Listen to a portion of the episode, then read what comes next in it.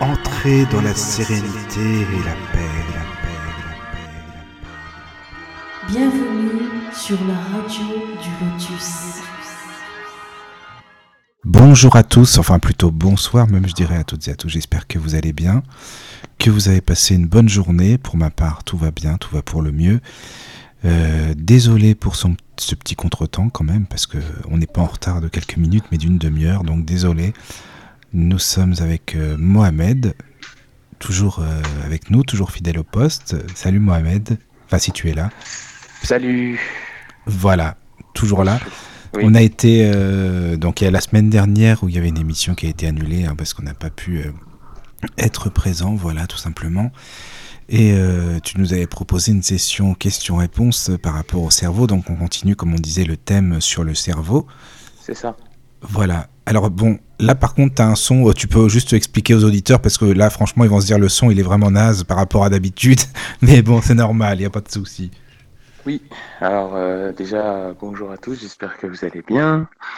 Euh, oui, je suis vraiment désolé pour le son parce qu'en fait j'ai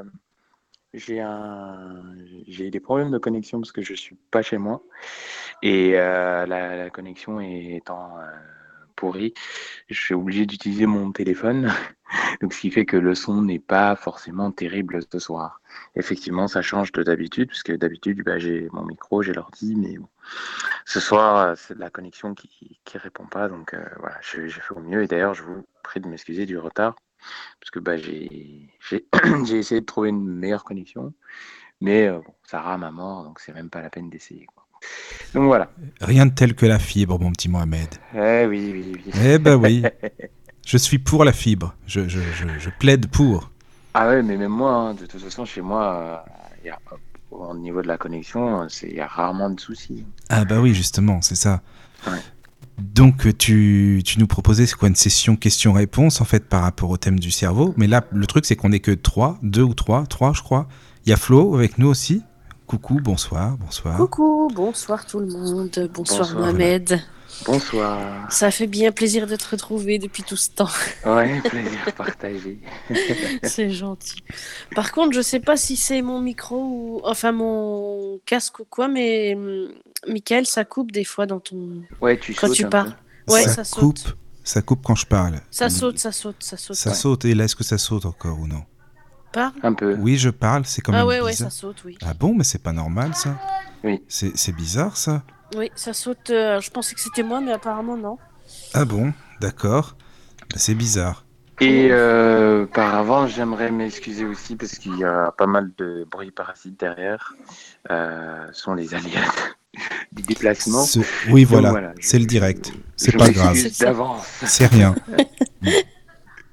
Bon, en tout Oui, cas, écoute, il n'y a pas de souci, euh, Mohamed, hein, pour les questions-réponses. Mais comme je disais, là, on n'est que euh, trois, Ouais. c'est ça. Euh, Alors, bah sinon, euh, ce que je m'étais dit aussi, c'était euh, peut-être euh, de, de vous parler du programme que j'avais prévu pour 2020. euh, pour l'année prochaine. Oula, oula, Euh, oula. oui, j'ai Ça coupe, ça coupe. un peu bizarre dit comme ça, mais là on m'entend? Oui. Là on m'entend mieux? Oh, là, ça va.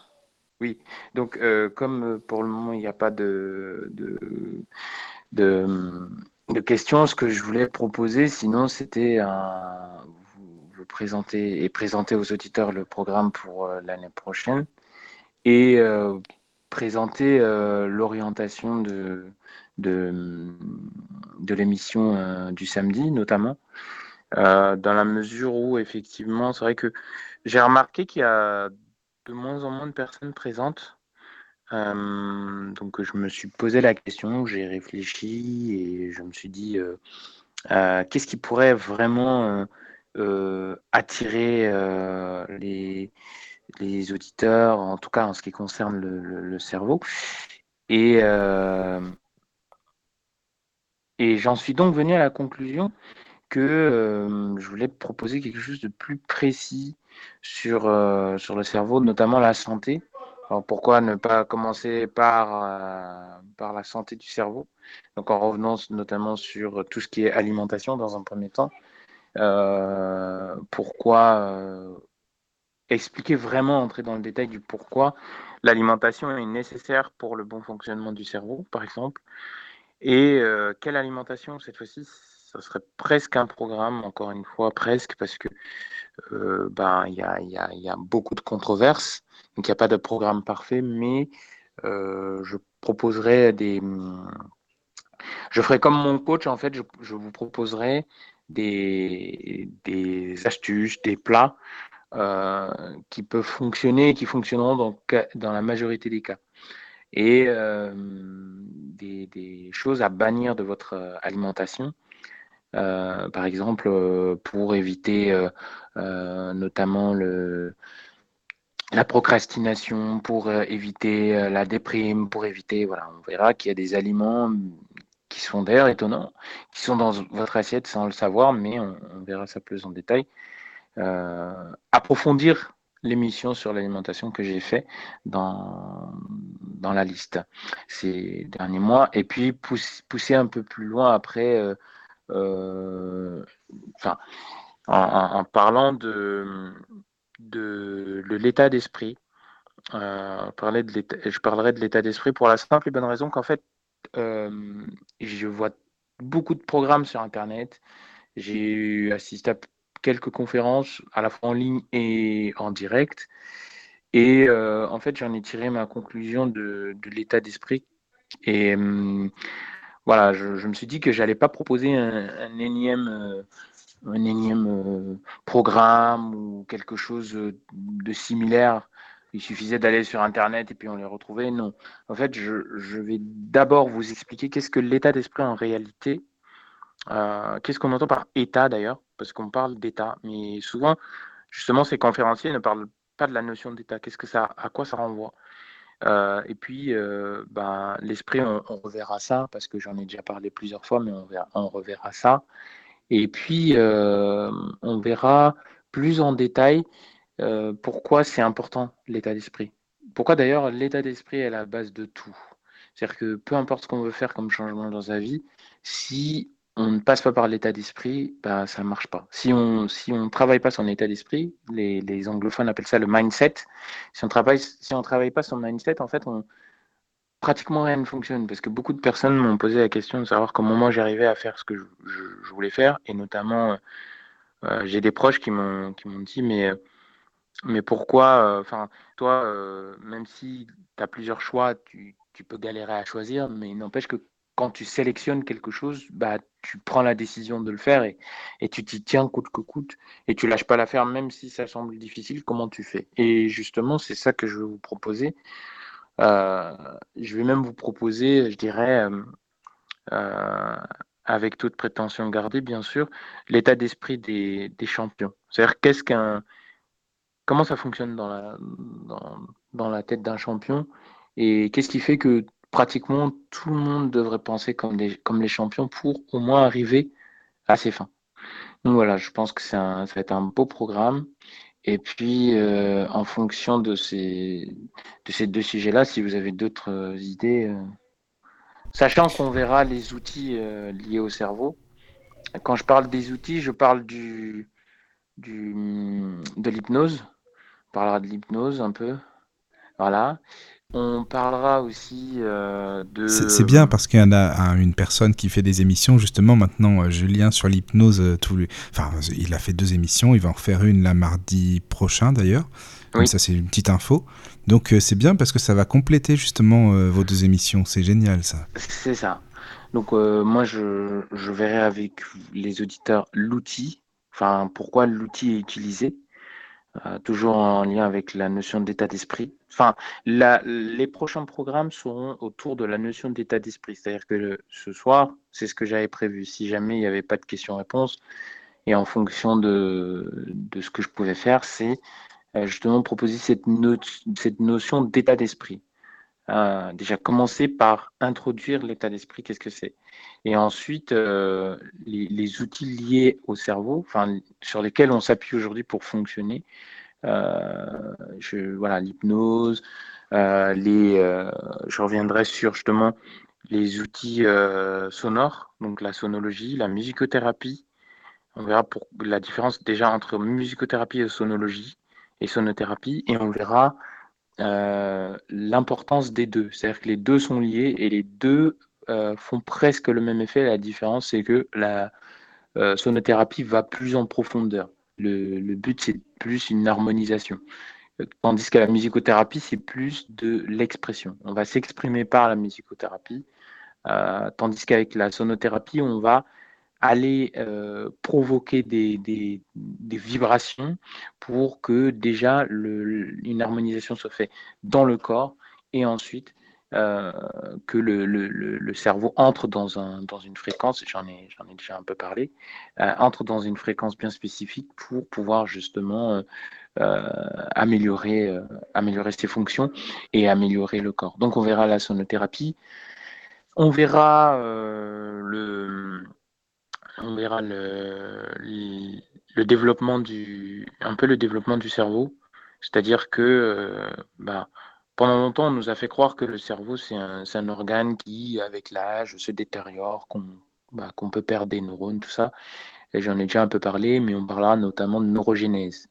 Et je vous dirais, euh, par ça, pour pas que ça vous fasse trop peur, que bah, tout n'est pas perdu, rien n'est perdu en fait. C'est-à-dire que c'est pas parce que vous avez, avez euh, euh, un peu de démence que vous vous rendez compte que vous perdez un peu la mémoire qu'il est trop tard. Euh, c'est pas parce que euh, bah, vous procrastinez que vous allez perdre la mémoire ou que vous allez plus savoir vous servir de votre une de vos mémoires. On parlera des mémoires aussi. Je, pense que ça serait bien de je clôturerai en parlant de enfin l'année 2019, en tout cas, je parlerai de, de, de, la mémoire, euh, parce que ça fait un moment que j'ai dit que j'en parlerai, et je crois qu'il est temps d'en parler.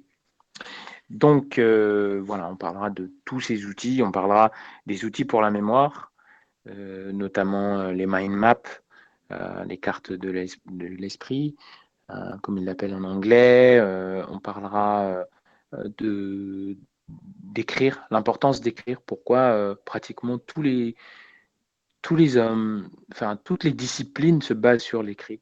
Et pourquoi la célèbre phrase euh, a été dite un jour, c'est-à-dire que les, les paroles s'envolent mais les écrits restent.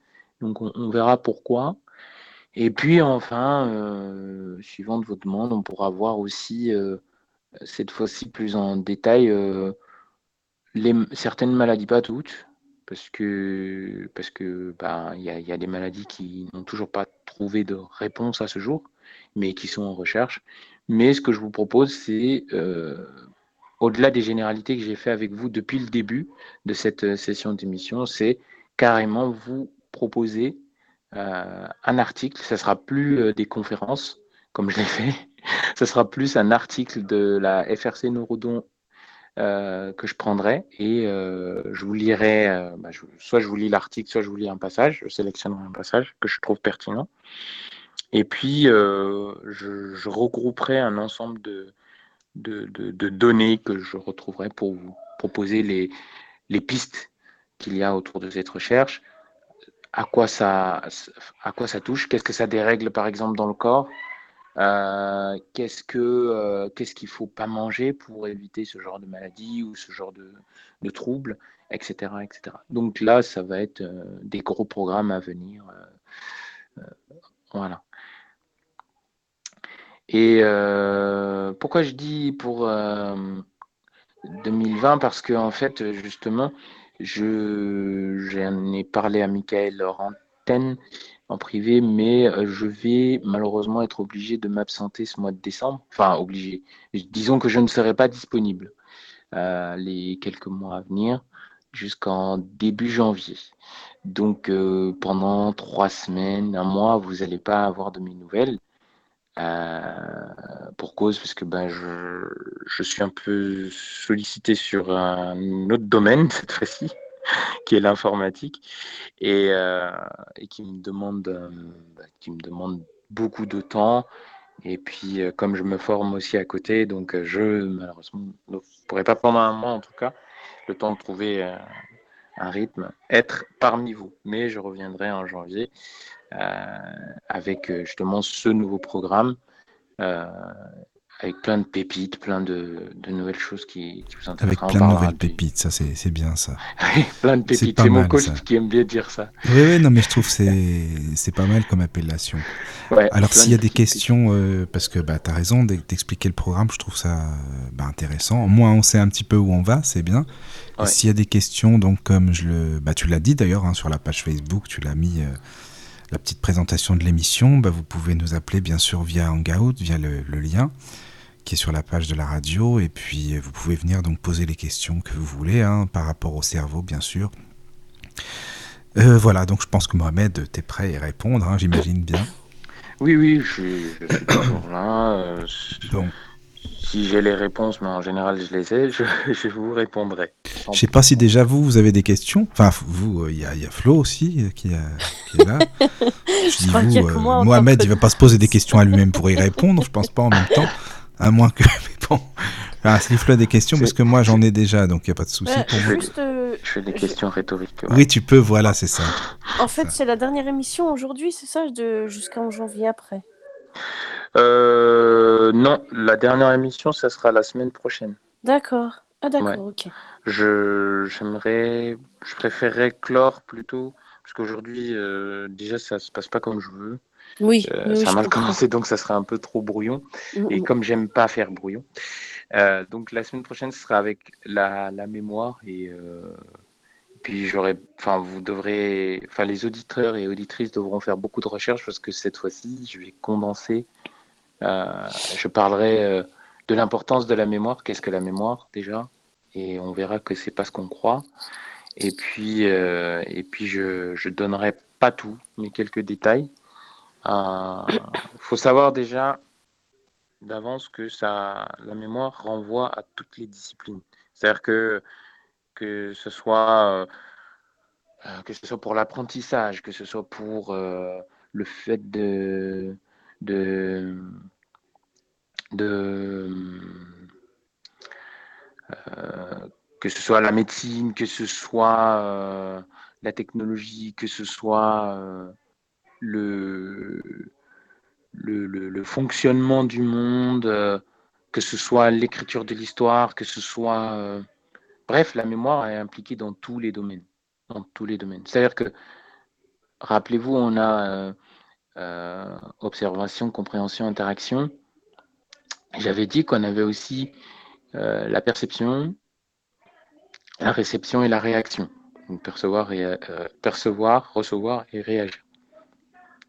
Eh bien, en fait, la mémoire, elle, euh, elle a besoin de. Elle fonctionne avec ces, euh, euh, six principes. Elle fonctionne couplée à cette méthode de fonctionnement du cerveau qu'on a. le, le, le, cerveau fonctionne de cette manière parce qu'il appréhende le monde. La mémoire, c'est le support que le cerveau va utiliser pour justement faire la dernière étape qui est la réaction.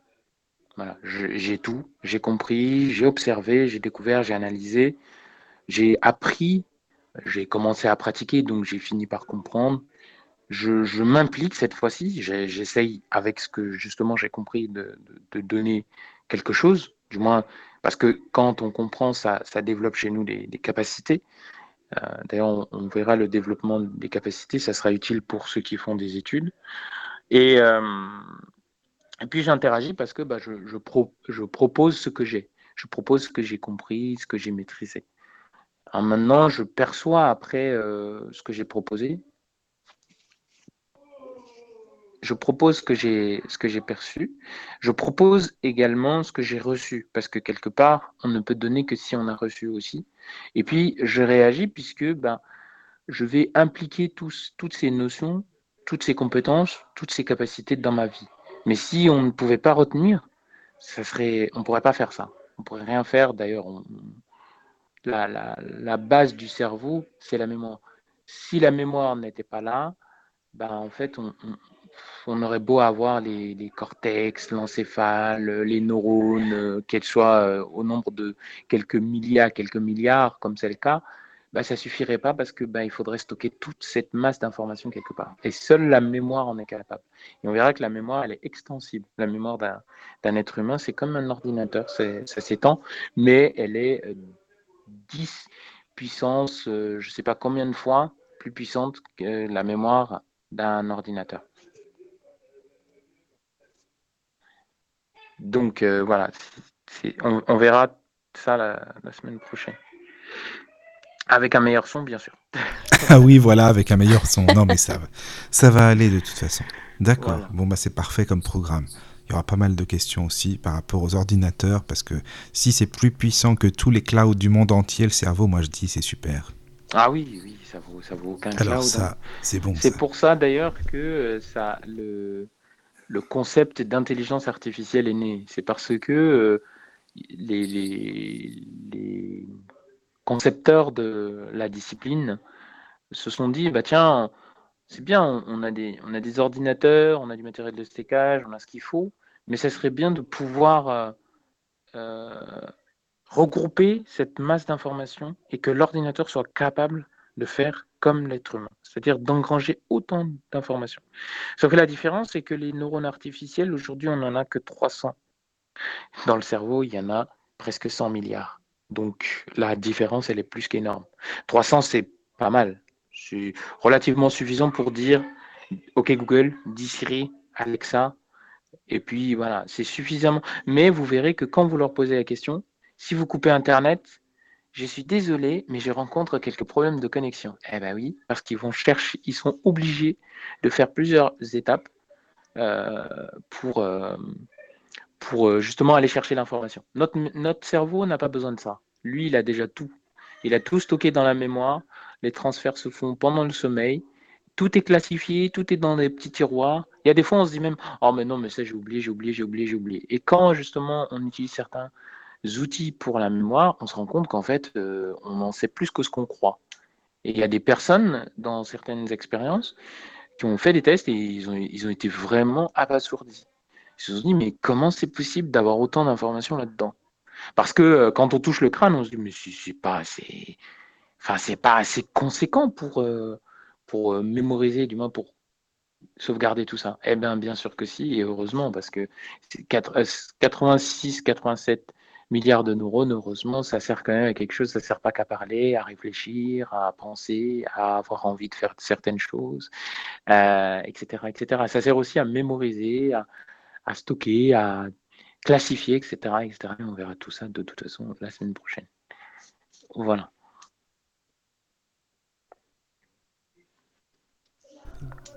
Donc, je crois que Michael, tu avais des questions. Oui, enfin, j'ai des questions, mais après, si Flo en a, allez-y, euh, vas-y, enfin, allez-y aux auditeurs également. J'ai une personne de Facebook euh, qui m'a posé une question. Euh, sur mon messenger qui m'a dit alors bon moi je j'ai pas enfin bref alors elle m'a dit qu'elle avait perdu sa sœur jumelle il y a deux ans et qu'elle voulait enfin qu'elle pensait pouvoir correspondre euh, par télépathie avec elle. Alors elle me disait est-ce que c'est possible de correspondre euh, par télépathie avec quelqu'un qui est dans l'au-delà? Ou est-ce que c'est un mauvais esprit? Et elle me dit qu'elle n'est pas médium par contre. Alors, communiquer par télépathie avec les êtres euh, décédés, enfin les êtres qui sont... Euh, dans le je, réutilise la, citation euh, qui a été faite hein, dans l'émission sur le deuil, qui sont dans la pièce d'à côté. Oui. techniquement, c'est pas de la télépathie. C'est plus, c'est plus lié à l'esprit, à l'être et à notre moi supérieur et c'est aussi lié au lien qu'on avait avec cette personne. Dans le cas de la personne qui t'a posé la question, donc euh, dans votre cas, si vous nous écoutez, euh, c'est lié à votre, à votre lien que vous avez avec, puisque c'est un membre de votre famille, c'est quelqu'un qui vous était cher, donc il est lié à votre, euh, à votre expérience émotionnelle et à votre vie émotionnelle. Donc, par les émotions, euh, parce que les émotions aussi parlent. Donc par les émotions, il y a un moyen de communiquer. Mais euh, ça reste de la, de la communication, de la sensation et ça restera uniquement que des, que des contacts furtifs. C'est-à-dire que contrairement à un médium ou contrairement à des personnes qui sont qui, qui, sont qui communiquent directement, euh, aux extralucides, voilà, chercher mon mot. Contrairement aux médiums et aux extralucides, en fait, le vous, vous, n'allez avoir que des messages. Alors, il se peut que ce soit un mauvais esprit aussi, parce que bah, si la personne vous était euh, suffisamment chère pour que euh, vous, vous ressentiez un certain lien, pour que vous ayez un certain lien avec elle, donc là, si c'est un membre de votre famille, bah, normalement, elle se fera sentir. Déjà, il y aura un amour fort, un amour euh, juste indescriptible que, vous allez ressentir. Et puis, euh, vous allez euh, avoir l'impression que vous rentrez dans un dialogue. C'est-à-dire que votre cœur va parler. Parce que le cœur aussi parle d'une certaine manière. Donc le, le, cœur, il va se mettre à parler. Et, et vous aurez l'impression qu'en votre fort intérieur, il y a une discussion qui commence. Il y a un dialogue qui se fait. Mais ce n'est pas de la télépathie. Parce que dans la télépathie, on reste dans de la, comme je l'ai dit la semaine dernière. Vous m'entendez? Oui, oui, on t'entend. Excuse-moi, j'avais coupé mon micro, donc. Euh, oui, oui. Ok, super. Euh, donc, comme je l'ai dit la semaine dernière, la télépathie reste euh, liée à la notion de lecture. c'est vraiment de la lecture, c'est-à-dire lire, c'est plus je vois quelque chose, donc je perçois, j'ai envie de, d'analyser ce que c'est.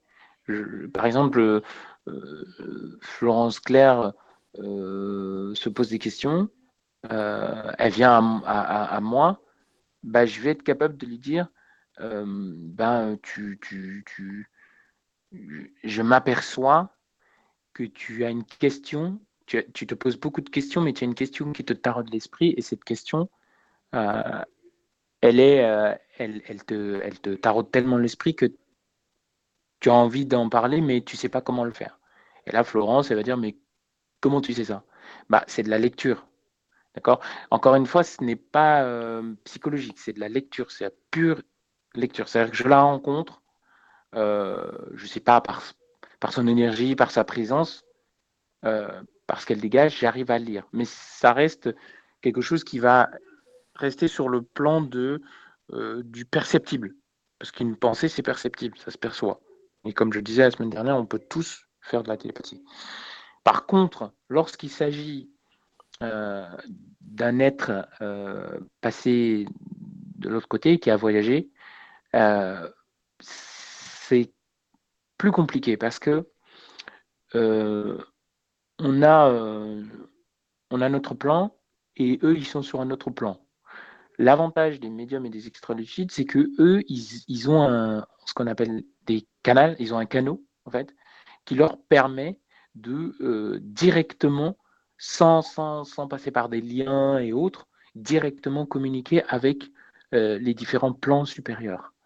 Tandis que un télépathe, il n'a pas forcément cette capacité-là. Il reste euh, sauf s'il la développe, parce que ça se développe, tout se développe, c'est l'avantage. Mais en tout cas, s'il ne la développe pas, il ne va pas être capable de, de, lire la pensée, parce que de l'autre côté, c'est plus de la pensée. On ne pense plus. On, est en, on est dans une unité, on est dans une effervescence, on est dans une, dans une harmonie euh, tellement euh, transcendante que bah, c'est plus c'est plus de l'ordre de la perception. Rien n'est rien n'est plus perceptible. D'où le lien émotionnel. Parce que bah, les émotions, fort heureusement, bah, on, peut les percevoir, mais elles ont l'avantage d'être plus, plus fortes que ça, plus, plus réalistes et plus harmonieuses que, euh, que ce que je suis en train de dire là, par exemple. Ce que je suis en train de dire, dire c'est quelque chose que je sais, c'est quelque chose qui vient de ma mémoire, c'est tout un processus. Euh, là, euh, je suis un peu frustré parce que ben, j'ai pas mon micro, parce que ça commence à me casser la tête. Ça, c'est de l'ordre émotionnel. Bon, j'en parle parce que ben, j'arrive à le matérialiser, mais ben, c'est vraiment quelque chose qui peut se ressentir, je pense, dans ma voix au fur et à mesure que je parle. euh, ceux qui me connaissent, ceux qui sont habitués, s'ils étaient là, ils, diraient Ah bah oui, Mohamed, euh, tu sais, t'inquiète pas, c'est pas grave, on t'entend bien, t'as pas trop à t'inquiéter non plus. On, va percevoir qu'il y a quelque chose. Tandis que de l'autre côté, il n'y a, a plus cette notion de perception. Enfin, c'est notre manière de percevoir et ça ne passe plus par la télépathie. Donc, ce que le conseil que je pourrais donner, c'est plus de faire appel à un, médium, euh, un extra-lucide, à, une personne qui fait euh, des expériences euh, d'état modifié de conscience, qui, peut donc peut-être éventuellement influer enfin, pouvoir se connecter, ouvrir un, canal, si la personne est suffisamment expérimentée, bien sûr, parce qu'il y a beaucoup de charlatans, mais en tout cas, si elle est suffisamment expérimentée, elle peut, même lors d'une expérience d'état modifié de conscience, communiquer et créer un, créer channel. Euh, donc voilà, c'est la réponse que je peux donner. Bah, je te remercie pour elle, Mohamed. Je t'en prie. J'espère qu'elle écoute au moins cette personne. Quand même, Alors, Michael, tu avais Ah, ça coupe à fond, euh, par contre. Hein. Ah non, non, ça devrait pas couper normalement. Je pense que ça saute, ça saute. C'est bizarre, c'est bizarre ça. Bon, Là, tu m'entends bien? Enfin, je sais pas, vous m'entendez bien ou non? Oui, ça saute un petit peu, mais ça va. Pour moi, ça devrait pas sauter normalement, à moins que ce soit des, bonnes crêpes au sucre, mais sinon, euh, c'est pas pour faire rire la radio numéro 2, excusez-moi, hein, de temps en temps, ça me prend un coup. Tu, fais, de la cuisine? C'est tellement bon. Non, j'ai plusieurs questions, mais euh, d'après toi, Mohamed, quand est-ce qu'une personne, euh, à peu près à quel âge, un, homme, donc avec un H majuscule, a toutes ces, bases Ça veut dire que euh, le cerveau est à peu près, que je peux pas dire, je sais pas quel mot trouver. nous sommes à peu près nous-mêmes à partir de quel âge? Par exemple, est-ce qu'on a nos bases à partir de l'âge de 10 ans, 12 ans? Qu'est-ce que tu penses de l'adolescence? Qu'est-ce qui, se passe, qui se passe dans le cerveau au cours de l'adolescence? Parce qu'on en parle beaucoup aussi. Et euh, qu'est-ce, est-ce qu'une personne, euh, à partir de tel âge, ne change pas? Je veux dire, elle évolue, bien sûr, on, évolue tous, on apprend des choses. Mais est-ce qu'une personne euh, a son caractère, son propre caractère, par exemple, sa personnalité, sa manière d'être, de voir les choses? À partir de quel âge tu penses et est-ce que c'est comme ça que ça fonctionne? Admettons, j'ai pas, j'ai connu une personne euh, qui avait, admettons, 15 ou 16 ans, j'en sais rien. Euh, si elle en a 30, euh, 40, est-ce que tu penses qu'il y aura toujours quelque chose en elle qui était telle qu'elle était avant? Enfin, tu vois, c'est un peu compliqué ma question, hein, mais bon, il y a plusieurs en une. Ouais. Alors, ça renvoie à la notion, à plusieurs notions de question. déjà la notion de psychologie, donc tout ce qui est psychologique, tout ce qui est construction de la personnalité, et aussi au fait de, au caractère. Qu'est-ce qui fait qu'on est nous? C'est-à-dire qu'est-ce qui nous définit, notre définition? Euh, je résume bien? Oui, oui, c'est ça. En fait, euh, ça me fait penser, tu vois, par exemple, j'avais entendu une interview il y a longtemps hein, de, Jacques Brel, et mm. lui il disait que, enfin, selon lui, hein, sa manière de penser, un homme, à partir de, à l'âge de 20 ans, il disait qu'un homme, il est mort. C'est-à-dire, c'est comme s'il était mort parce qu'en fait, il est toujours vivant, mais il sait euh, si dans sa vie, là, il, a envie de, tranquillité, s'il a envie de voyage, s'il a envie de, telle ou telle chose. Enfin, que toutes les choses qui lui plaisent sont passées comme des émotions devant lui. Tu vois ce que je veux dire?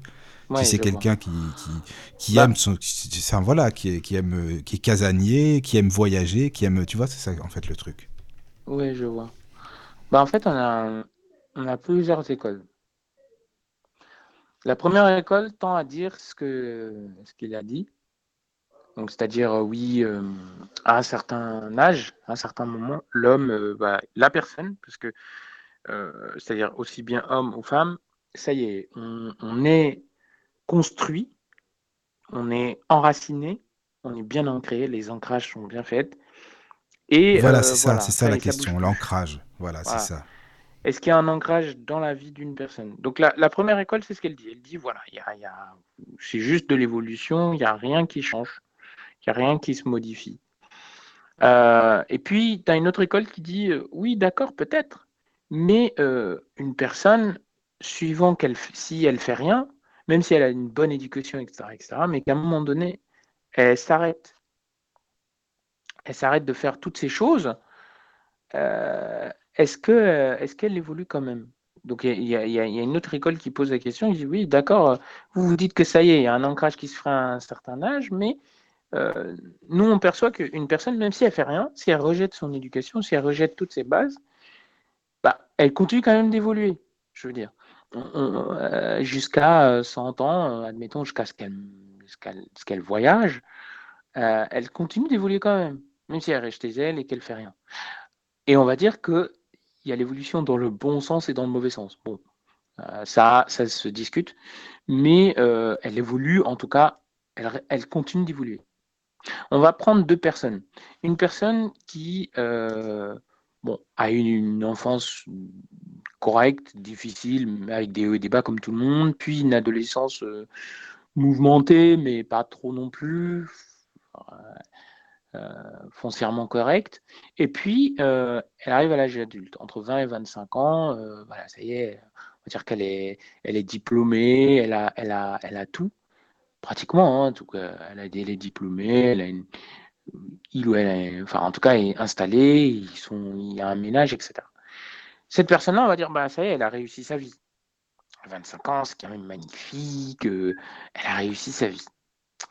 Et puis, de l'autre côté, on a quelqu'un qui va avoir une, enfance vraiment douloureuse, euh, euh, vraiment, par exemple, qui va partir euh, d'un père dur, disciplinaire, qui laisse rien transparaître, d'une mère autoritaire, mais à la fois protectrice donc euh, l'enfant complètement perdu, euh, une scolarité euh, où on lui dit carrément qu'il est nul, qu'il est bon à rien, etc.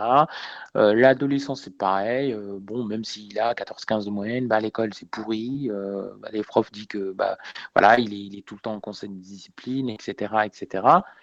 Et cette personne, bah, à 25-30 ans, 20-25 ans, pardon, la personne, va dire, on va dire, bah, celle-là a raté sa vie. Parce que bah, elle, elle aura fait quoi? Elle aura peut-être eu des enfants, mais bon, elle aura, ou elle aura, bon, on va, on va prendre le cas euh, d'un homme, il aura quitté, euh, il aura quitté, euh, je sais pas moi, il aura eu peut-être deux, trois compagnes avec qui il aura eu peut-être un enfant avec une, peut-être une fausse couche avec l'autre, et puis bah, un enfant avec, avec la dernière. Donc celui-là, on va dire, ah bah tiens, monsieur, il a raté sa vie. Mais qu'est-ce qui est-ce qu'il y a quelque chose qui a changé entre ces deux individus? Il y a quelque chose de fondamental euh, qu'il faut comprendre, c'est le comportement. C'est-à-dire que euh, on va prendre Robert qui a réussi sa vie et euh, ah, petite dédicace pour Bacchus, s'il nous écoute. voilà, Robert qui a réussi sa vie et on va dire Gérard qui galère. Que les noms de. Robert et Gérard. Non, c'est ce qui me vient. Non, allez, on va, on va prendre Pierre pour, euh, pour, euh, pour, le, pour celui karaté. Bon, ben, on va prendre Maxime. Tiens, allez, Maxime. Maxime, c'est bien. Robert et Maxime. Donc, on dira que Maxime, euh, bah, sa vie est une catastrophe et tout le monde va dire donc à 25 ans, tout le monde va dire ouais, bah, de toute façon, vous savez, Maxime, faut lui tourner le dos, il sert à rien. Voilà, il a été avec trois femmes, vous avez bien vu. Euh, bon, euh. puis il y en a d'autres qui vont essayer de le défendre, qui vont dire oui, euh, mais attendez, c'est pas juste quand même dans son enfance, ça a été difficile, faut le comprendre. Bon, il a pas complètement raté sa vie, etc., etc. Mais ce qui va changer la donne dans la vie de Maxime au final, c'est pas ce que disent les uns et les autres, c'est lui. C'est-à-dire que en fonction de tout ce qu'il a, tout ce qu'il a vécu, comment il va réagir par rapport à ça. C'est-à-dire que à un moment donné, il s'arrête. Et ce moment précis, pour un homme, ça arrive à 25 ans. C'est-à-dire qu'à 25 ans, on, se pose, en général, on, fait une espèce de rétrospection, on se dit, bon, ça y est, j'ai 25 ans, qu'est-ce que j'ai fait? Où j'en suis et où est-ce que je vais aller? Les trois questions fondamentales. Qu'ai-je fait? Où j'en suis? Où je vais aller? Donc, euh, c'est d'ailleurs euh, les, questions qu'on abordera. C'est 25 ans? Hein? Comment? C'est 25 ans, tu dis? Ouais, à partir de 25 ans environ, c'est l'âge, on le ressent même. C'est-à-dire que la vie nous, fait sentir cette, ce petit moment de, de, de, de, navigation, euh, de fleuve tranquille, mais de fleuve incertain. Donc on, finit quand même par se poser la question où est-ce, qu'est-ce que j'ai fait, où est-ce que j'en suis et où est-ce que je vais. Et donc à partir de 25 ans, euh, s'il se pose ces trois questions, il, il, réagit, il réagira pas de la même manière suivant de s'il est parti d'une éducation complètement euh, catastrophique, euh, avec des profs qui lui disaient qu'il sert à rien, peut-être que bah, la première compagne avec qui il a eu un enfant, bah, elle, elle, disait qu'elle l'aimait, mais au final, voilà, elle se privait pas de lui manquer de respect, de ne pas forcément respecter les règles du couple. C'est-à-dire que nous, on ne sait pas. On va prendre le cas de, on, va, prendre ce cas-là pour Maxime. Et puis, ben, maintenant, il a vu tout ça. Il a vu qu'il a deux enfants, qu'il a eu trois, trois compagnes. Euh, bon, il a, il a, on va dire qu'il a un bac plus trois. Bon, il n'a pas une vie ratée non plus. Ça va à peu près. Même s'il a eu 12 pour obtenir son, sa troisième année, on va dire que ça passe. C'est correct. D'accord? Il n'y a plus de la moyenne. A-t-il raté sa vie pour autant? Non. Maintenant, c'est vrai que de l'autre côté, Robert, bah, lui, il a, je sais pas moi, il a deux enfants, une femme avec qui il est marié depuis euh, quatre ans. Euh, et puis, bah, oui, il a eu son il a été jusqu'au master quand même, donc il a, été, il a son bac plus 5. il travaille en tant que cadre, il est déjà cadre à, 20, à 29 ans, donc il est cadre à la trentaine. Bon, il est bien, quoi. Hein, il a un bon salaire, tout ça. En plus, comme ça fait il a 4 ans d'ancienneté, ce qui fait que bah, il, a, il, a ce, il, a, il a des avantages, etc. Mais est-ce que euh, sa vie, elle est réussie pour autant à Robert? Pas forcément non plus. Donc, la différence, elle est dans le comportement. Robert, euh, il va, s'il réagit comme si, comme suit, c'est-à-dire, euh, bon, bah, ça y est, j'ai réussi ma vie, j'ai deux enfants, je fais la fête, j'ai de l'argent, je jette par la fenêtre, il investit pas, il fait rien, il prépare pas son avenir. Ses enfants, bah, c'est à peine s'il si, euh, il le voit parce que bah, il, est dans les réunions, il est dans le boulot, ou alors bah, il est avec les copains et, sa femme, mais bon, même, même sa femme, elle en peut plus, mais bon, elle, elle, souffre en silence quelque part parce que bah, voilà, quelque part, bah, il a quand même, euh, c'est pas n'importe qui, il a une autorité, donc euh, il a quand même cette admiration. Donc c'est quelqu'un qui a une, certaine forme d'admiration. Donc bon, les gens, ils ont de l'admiration pour lui. Mais lui, voilà, il dit, oh ben super, je suis admiré, je suis apprécié, tout le monde me kiffe, ok, c'est parfait. Bah, moi, je continue, je jette mon argent par la fenêtre, etc. etc. À 33 ans, on, dira, bah, Robert, euh, il est en instance de divorce, ces enfants, ben, ils sont pas spécialement envie de, le voir. Ils sont, voilà, ils, ont, ils ont, ils ont eu leur bac, mais ils ont fait autre chose, complètement autre chose. Au lieu d'être ingénieur pour, pour l'un, ben, il a préféré aller euh, faire un CAP, euh, je pas moi, CAP boulangerie, et au lieu d'être euh, militaire pour l'autre, ben, il a souhaité tout simplement faire quelque chose de très très modeste, faire euh, travailler dans au SAMU social, tout simplement. Donc, au final, la carrière, aura changé. Mais pourquoi? Parce que bah, Robert se sera comporté euh, en repoussant euh, cette vie-là. Il aura repoussé sa vie. C'est comme s'il repoussait ses, objectifs, il repoussait tout.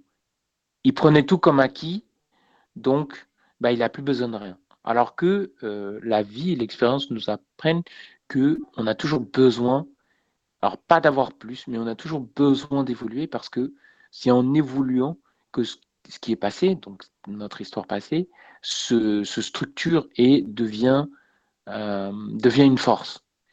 Donc Robert, lui, bah, puisqu'il pense que tout est acquis, il n'aura pas, si tu veux, de racines il n'aura pas de structure, il n'aura rien. Ah oui, il n'y a pas de structure quand c'est comme ça. Il n'aura pas de structure, il n'aura rien. C'est comme s'il aura tout jeté à la poubelle. D'accord? En plus, ça se trouve, il aura grossi alors que bah, avant, il, était plutôt correct. Euh, euh, il a pris du poids. Euh, etc. Toutes ces choses on parle bien du Robert, alors c'est bon. On parle de... voilà. D'accord. Désolé pour les Robert qui nous écoutent. Et, et donc, euh, et donc voilà. Et, on dira oui, bon bah Robert, euh, oui, bon bah Robert, c'était quelqu'un de sympa et tout. C'était. On va parler de lui limite au passé composé, parfois à l'imparfait. Voilà. Et pendant ce temps, notre cher Maxime, à 34-35 ans, qu'est-ce qui s'est passé? Bah, il a peut-être eu deux enfants avec deux compagnes différents. Il a peut-être eu qu'un bac plus 3. Mais en attendant, il s'est dit, tiens, je vais prendre un travail simple. Je vais pas me casser la tête. Je vais avancer. Je vais, j'ai galéré. J'ai quitté ma compagne à 25 ans. Il n'y a pas de souci. Je continue mon petit bout de chemin. Tant pis, j'ai voulu. Je rigole. Celui qui veut me parler, il me parle. Celui qui veut pas me parler, il me parle pas. Euh, ceux qui veulent me juger, me jugent. Ceux qui veulent me juger euh, de manière constructive, bah, ils le font. De toute façon, je ne peux pas empêcher les gens de. Voilà. Et il avance. Et à 34-35 ans, on verra que bah, Maxime, il aura pratiquement tout. Et c'est, il aura tout de manière simple, c'est-à-dire qu'il aura une femme pas forcément la plus belle, contrairement à Robert, une femme euh, mignonne, mais pas non plus une mannequin, mais une femme vraiment mignonne, euh, qui travaille dans un travail correct, qu'elle aime, qui, aime sa passion. Lui aussi, il aimera ce qu'il fera. Et puis, ces deux enfants, bah, même s'ils ne sont pas de la même mère, bah, ils se seront quand même retrouvés autour euh, euh, de leur père. Même les, ex de Maxime reviendront, discuteront avec lui de temps en temps. Euh, ça finira par être plus une famille que une simple garde partagée. Et en plus, histoire de couronner le tout, ses amis ont grandi puisque bah, il, a voyagé, il en a profité pour échanger avec euh, les uns et les autres. Donc il a voyagé, il, a connu quelques personnes. Euh, il avait un petit réseau de l'université, il l'a entretenu. Donc ça, même s'il l'a entretenu, elle s'est accrue. Et puis, euh, bah, il a investi. Le, peu d'argent qu'il avait, il l'a utilisé.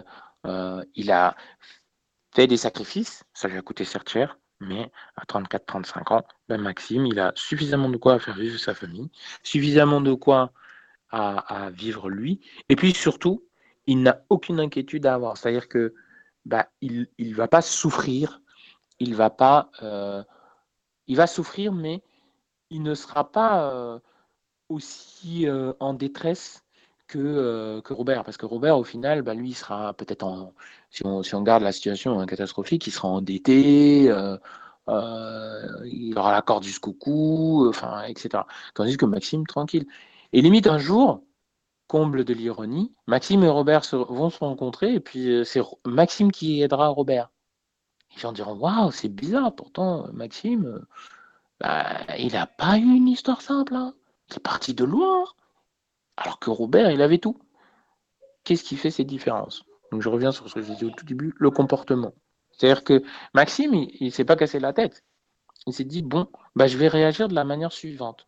Je vais tout simplement, euh, c'est ce qu'on appelle l'intelligence comportementale, je vais tout simplement euh, passer à travers les choses, du moins essayer de passer à travers les choses, euh, me forcer à, à vivre des moments difficiles ne pas tout, les, tout, le temps simplement à chercher que des bonnes opportunités, même les opportunités les plus, les plus euh, excusez-moi l'expression, les plus foireuses, ben, il, les tente.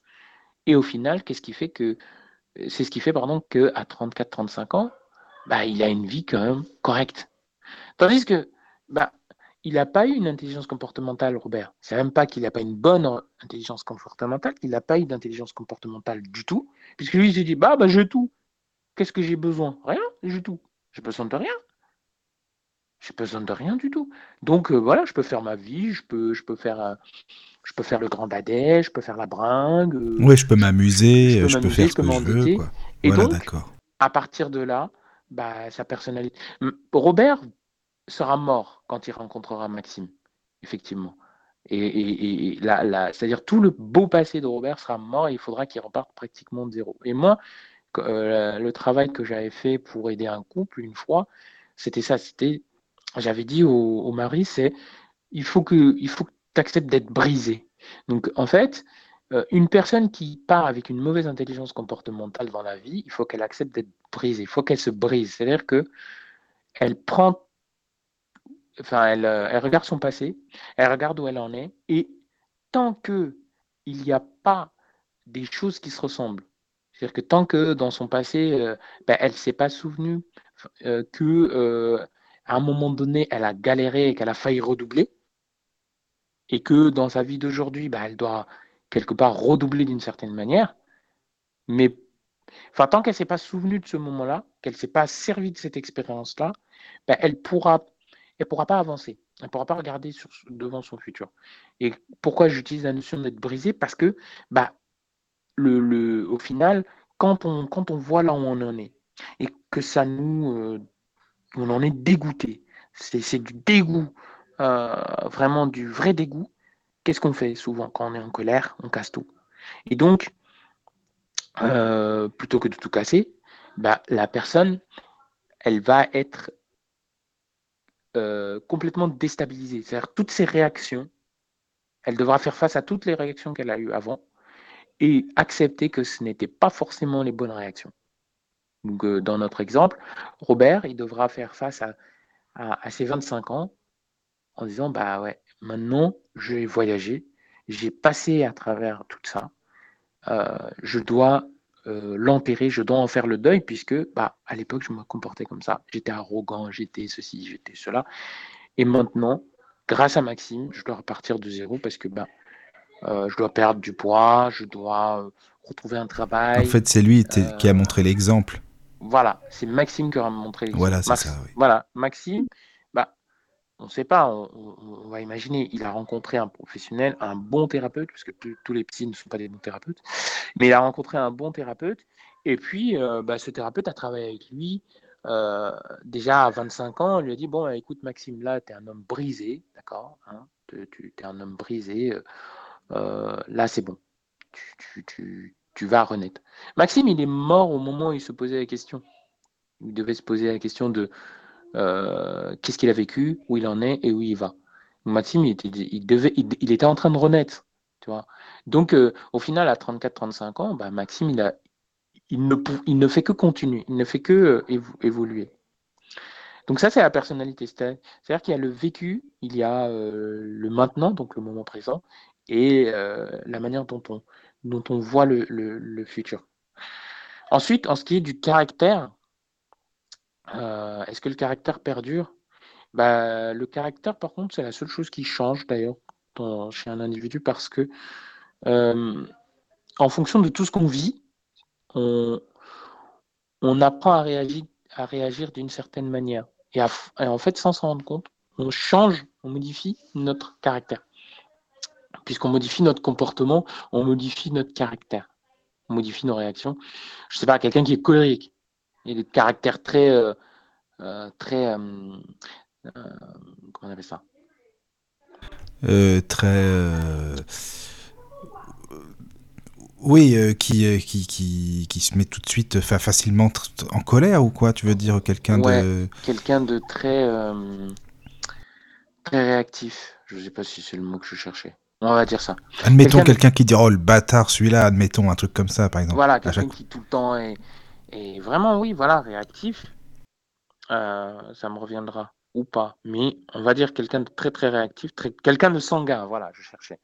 Ah ouais, c'est ça, voilà, exactement, c'est ça, quelqu'un de sanguin. Quelqu'un de sanguin, par exemple, bah, forcément, on va dire, ouais, euh, lui, il, est toujours sanguin. Bon, 10 ans plus tard, 20 ans plus tard, la personne, elle sera toute calme, et devant les mêmes euh, événements, au lieu de, se mettre en colère, elle va dire bon, écoutez, euh, s'il vous plaît, on se calme, il y a un peu de silence, on sort un peu, on va se balader, et puis euh, on en discute calmement. C'est la seule solution. Et là, les gens vont dire oh, Mais je te reconnais pas Avant, tu aurais pété un câble. Bah oui, mais parce qu'au fur et à mesure, à force d'être sanguin, ça lui a coûté cher peut-être. Et au bout d'un moment donné, euh, le, fait que ça lui ait coûté cher, il s'est dit, euh, bon, bah, il faut que je trouve un moyen de faire cohabiter, euh, comme le dirait un des, rappeurs que j'aime beaucoup, Kerry James, euh, son ombre et sa lumière. Je le dis beaucoup ça. Il a trouvé dans le cadre d'une personne sanguine, il faut qu'il trouve la, la, le moyen de faire cohabiter son, son ombre et sa lumière. Et le fait de faire cohabiter son ombre et sa lumière lui permettent justement de, de, de, pouvoir être calme et de pouvoir justement euh, poser euh, le monde, poser tout le monde. Euh, apparemment, j'étais comme ça. Et aujourd'hui, bah, je suis. Enfin, moi, je sais que voilà, il y, a beaucoup de personnes qui me disent, Mohamed, comment tu fais pour rester calme? Parce que je sais pas, c'est devenu naturel, mais mais je, leur, je leur dis après, une fois que la situation est passée, je leur dis, mais faut pas croire. Hein. Je dire, je pense que si réellement moi j'étais déstabilisé, ben je je, je, je, leur explique, je leur dis, mais faut pas croire, hein. si, si je suis au cœur de la, de la, de la scène, ben, je peux me mettre en colère. Pour, vous illustrer l'exemple, par exemple, je parlais de, de divinité avec un ami, quelqu'un que j'apprécie beaucoup. Eh ben, j'ai quand même explosé parce que euh, on avait l'air sur la même longueur d'onde au début, et au final, en creusant, bah, quelque chose euh, dans la conversation a fait que bah, le discours a pris des proportions qui, moi, m'ont mis en colère. Et beaucoup de personnes m'ont dit, mais attends, comment, comment, enfin, non, comment c'est possible que tu te mettes en colère pour ça? C'est pourri. Euh, enfin, voilà, on n'a pas tous la même notion de l'importance dans le cadre d'une personne colérique, par exemple. Donc voilà, ça c'est le caractère. Le caractère évolue. Euh, le caractère, c'est euh, ce que tu vas utiliser pour te présenter aux autres. Souvent, on dit oui, je m'appelle, je je m'appelle Michael. Euh, voilà, j'aime telle chose, j'ai fait telle chose, j'étais dans telle école. et puis, ben, voilà, moi, ce qui me définit, bah, c'est que quand je suis passionné, bah, je, je suis de nature curieux persistant. C'est-à-dire que euh, je vais poser des questions, creuser, creuser, creuser, creuser, creuser, creuser, à faire comme euh, Kirikou un peu. Et, voilà, ça c'est ton caractère. Bon, c'est ton caractère, je sais pas moi, à 30 ans, à 40 ans, euh, tu n'en auras plus rien à secouer. tu seras plus aussi intéressé. Tu diras, bon, non, moi aujourd'hui, bah, à la quarantaine, j'ai qu'une envie, c'est juste ma radio et point barre. Quoi. Le reste des sujets, ça ne me regarde pas. C'est-à-dire que l'intervenant qui vient sur ma radio, ben, moi, je le présente, je, je, lui explique comment ça se passe, on s'arrange pour le son et puis ça s'arrête là. Moi, je, ne pose pas de questions parce que bah, techniquement, euh, c'est compliqué pour moi, je suis obligé d'écouter tout ça. Donc euh, voilà, moi, je le mets à l'antenne. Bon, tu fonctionnes pas comme ça, fort heureusement pour nous, mais euh, c'est comme si voilà, tu, tu, tu, tu, faisais ça. Quoi, donc après, c'est des notions psychologiques très complexes parce que dans le caractère, tu as la personnalité, mais la personnalité ne fait pas le caractère. Et ce, qui, ce, qui, fait le caractère, c'est surtout le, le, comportement.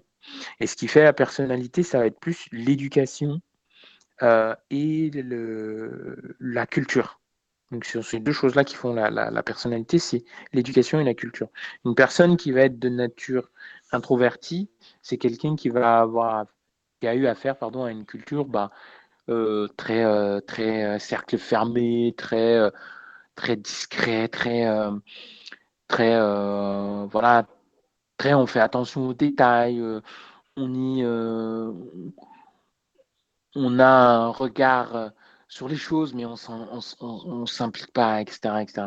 Et par contre, son caractère ne va pas, enfin, c'est pas parce qu'il est introverti qu'il va pas être colérique effectivement, quand il va se mettre en colère, il peut être quelqu'un qui va plus gueuler que juste parler pacifiquement. Et, par exemple, il y en a qui vont être extravertis, mais qui vont être d'une colère plutôt euh, une colère douce, enfin qui vont être capables de, sans froideur en plus. Hein. Moi j'ai déjà eu affaire à ça, sans froideur, ils vont être capables de te juste de te mettre à genoux avec des mots. Oui, c'est vrai, c'est vrai. Avec de la tendresse. Oui, avec des mots, parce qu'il y a les mots qui vont et qui font que les intonations, etc.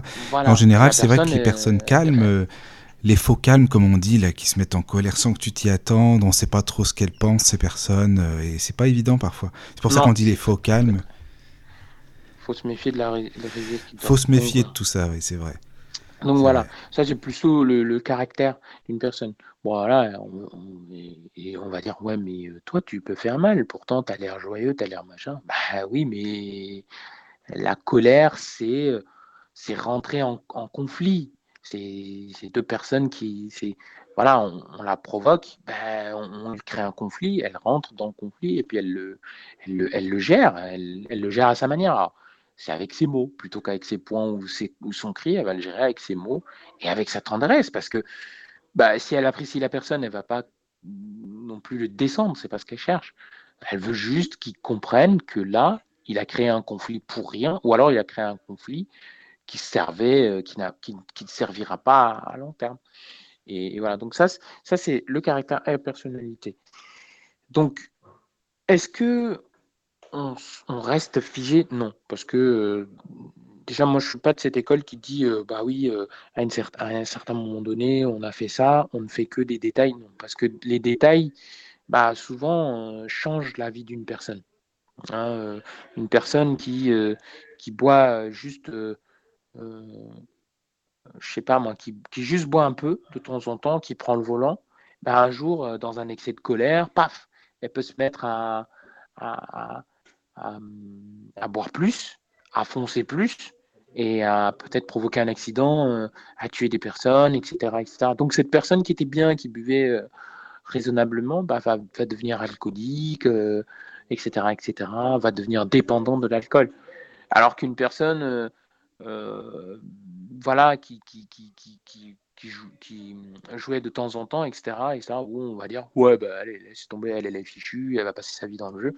Bah, pas forcément, parce que si un jour, je sais pas, moi, elle, joue, elle joue, je sais pas, moi, 2 millions, elle, gagne 2 millions, puis elle dit, ah bah tiens, super, j'ai gagné 2 millions, mais je vais les rejouer. Et puis qu'elle perd, euh, qu'elle est à moins de 4 millions, bah, je suis pas sûr qu'elle va rejouer. Euh, ça va lui faire tellement mal déjà que bah, parce qu'il va falloir s'en sortir, il va falloir faire des crédits, il va falloir faire euh, tout ce qu'il faut pour déjà éponger la tête, pour, pour résoudre les problèmes. Donc euh, voilà. Donc est-ce qu'on arrive à un âge où tout est bloqué, enfin où tout est fait avec ou sans l'éducation? Non, ça n'existe pas. Il n'y a pas d'âge figé. Après, il y a l'âge où on se pose ces trois questions. Qu'est-ce que j'ai fait Où j'en suis Où est-ce que je vais? Donc on, on se pose ça cette question. Pour les hommes, c'est aux, alentours de, 20 ans. Après, 25 euh, euh, ans. Après, il y a les, âges phares. Pour moi, j'appelle ça les âges phares parce que j'ai la crise de la trentaine, la crise de la quarantaine, la crise de la cinquantaine, etc. Bah, c'est euh, le moment où souvent on fait le choix de faire une rétrospective. C'est ce moment-là qu'on se dit, bah tiens, ouais, euh, ça y est, j'ai, oh, mon Dieu, j'ai 30 ans. Euh, qu'est-ce que que je fais maintenant? Ça passe vite, etc. Bah oui, mais si tu regardes ton passé à ce moment-là, forcément, tu vas faire ta crise puisque bah ah mais non mais c'est pas possible. Comment j'ai fait ça?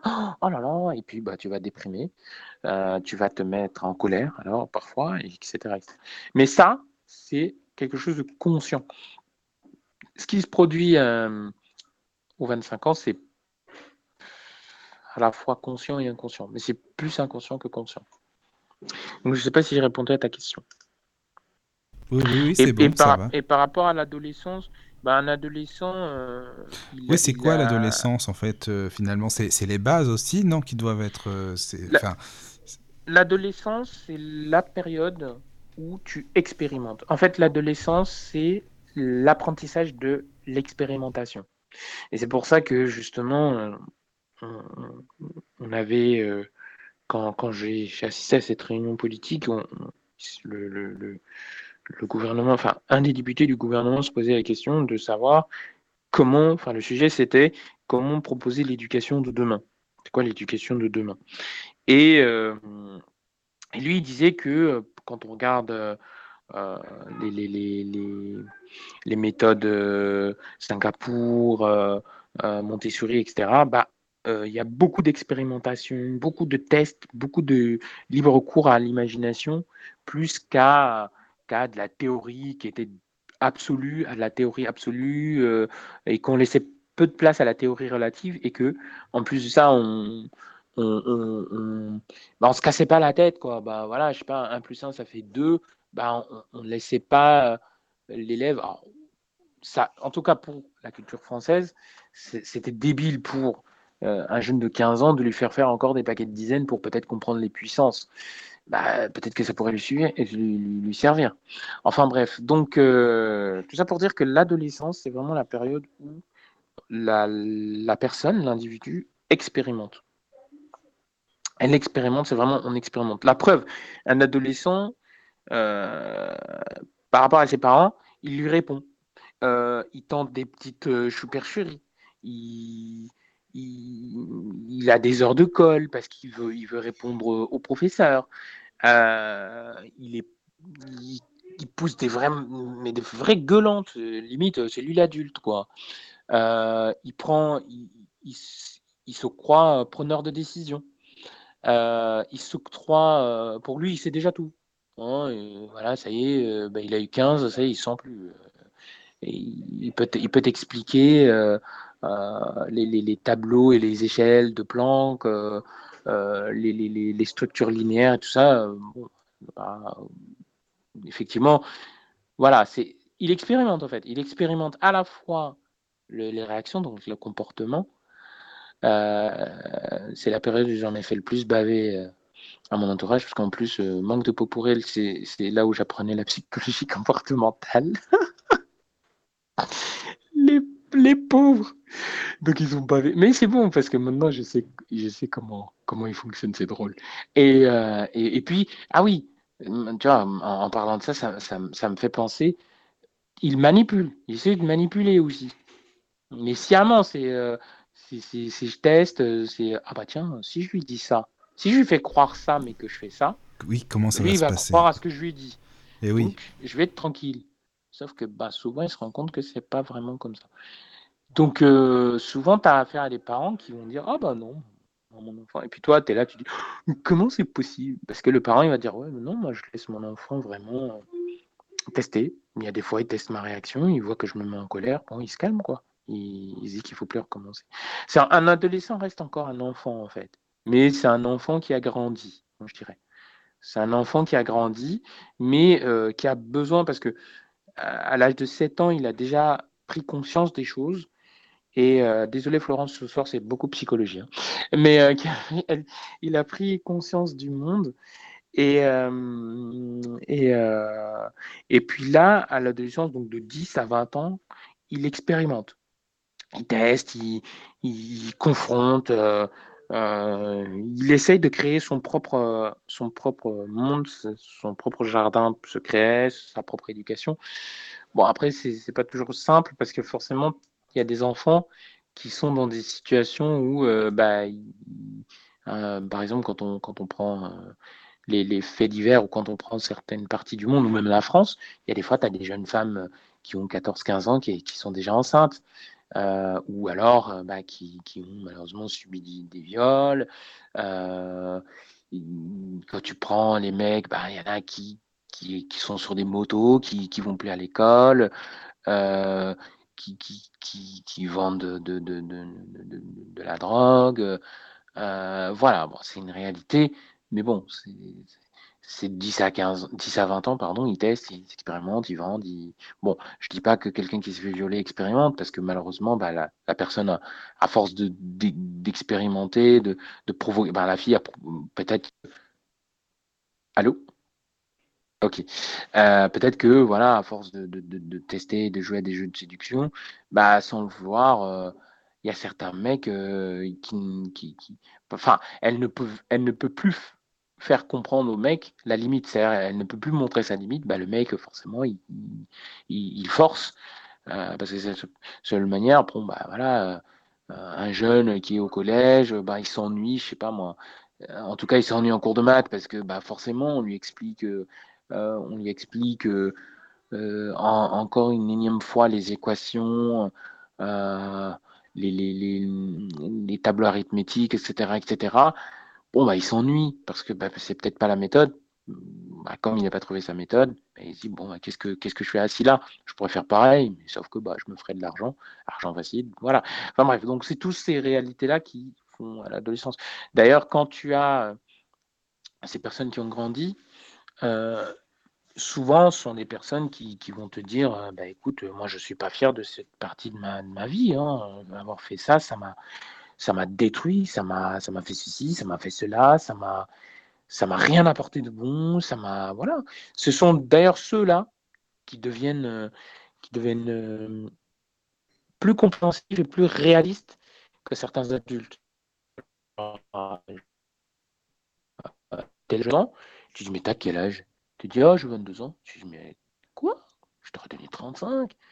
Et euh, il te raconte son histoire, et là, tu dis, ah ouais. Oui, c'est vrai, alors que tu as même des présidents qui ont la quarantaine, euh, qui sont des vrais gosses, quoi. Exactement. C'est tout, c'est, c'est, c'est, c'est tout à fait ça. Excusez-moi. C'est, c'est, c'est tout à fait ça. Donc, euh, pour moi, c'est, c'est juste, euh, c'est ça la, la, la, la, différence avec, euh, enfin, c'est ça la période de, de l'adolescence. C'est-à-dire que c'est euh, c'est le, c'est le, la période où on expérimente, on teste tout. On, on provoque. Oui, on provoque, oui. Parce qu'on dit la crise de l'adolescence.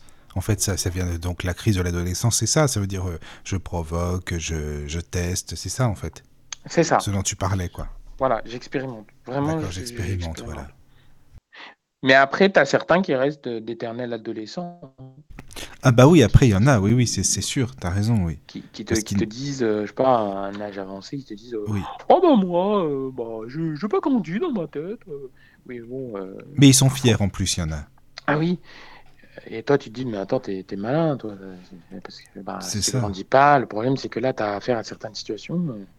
Euh, ton, ton, enfant intérieur, euh, malheureusement, euh, il n'a pas à être, il a pas à être là, quoi.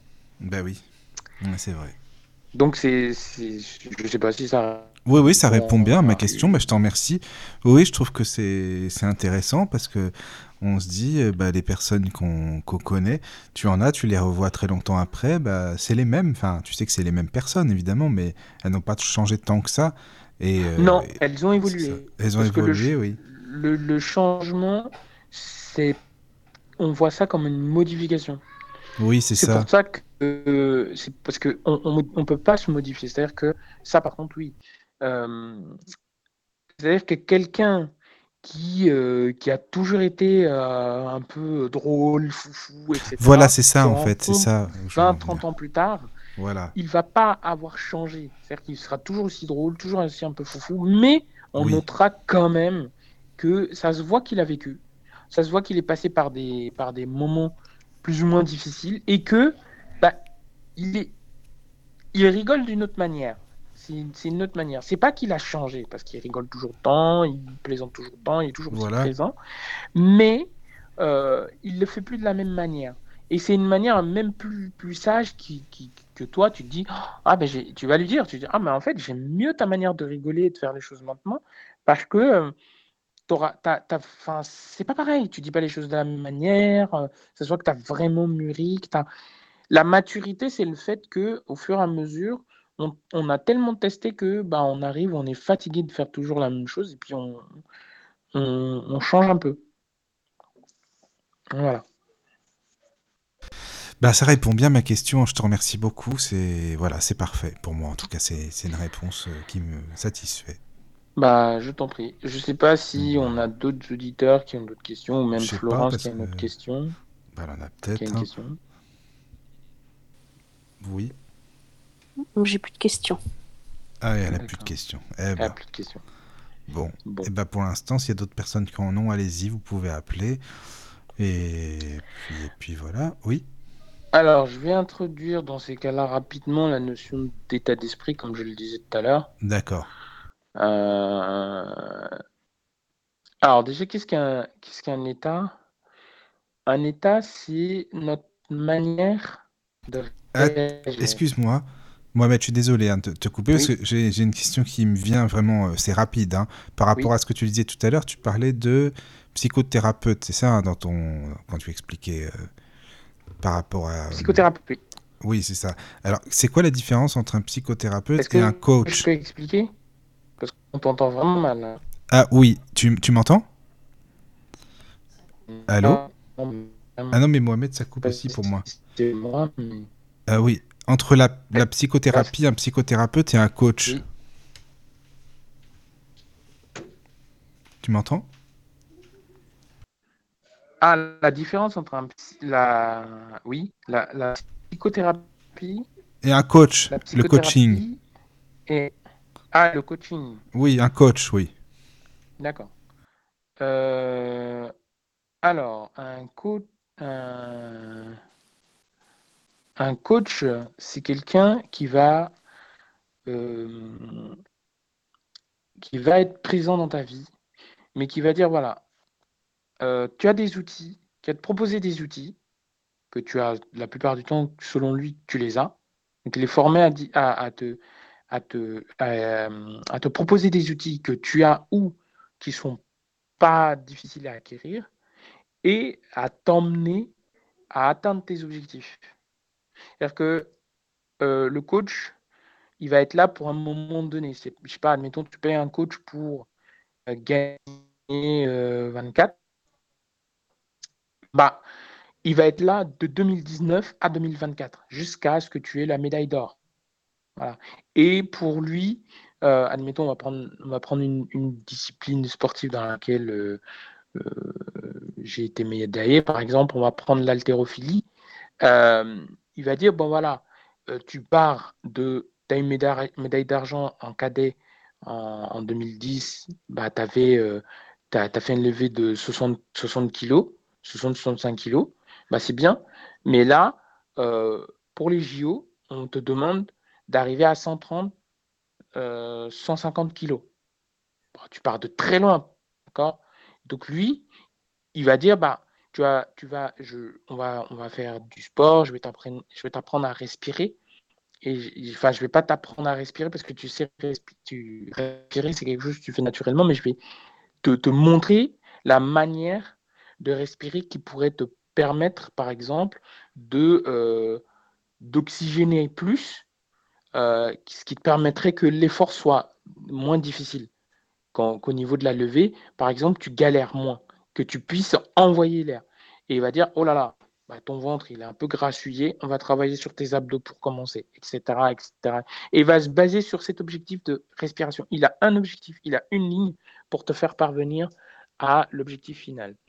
Donc ça, c'est un coach. Et il va rester là pour un temps vraiment défini. C'est-à-dire qu'après 2024, bon, pouvez rester en contact, mais euh, il, il- il va c'est pas quelqu'un que tu vas pouvoir appeler tous les jours et lui dire bah écoute euh, là ça y est j'ai été médaillé mais bon avec ma femme ça se passe il va te dire bah écoute euh, je suis désolé je suis pas agence matrimoniale. Bon c'est vrai que ça fait mal mais c'est vrai c'est pas son taf. Lui tu l'as employé pour qu'il t'emmène au JO pour que tu aies ta médaille d'or tu aies ta médaille d'or. Maintenant ça y est il a fini son boulot vous restez pas parce que bah, voilà c'est un un sportif de haut niveau toi aussi tu es un sportif de haut niveau bah, entre sportifs de haut niveau vous comprenez maintenant euh, un psychothérapeute, lui, il va voir des troubles et il va accompagner la personne à euh, déjà voir les troubles lui aussi, à percevoir les troubles.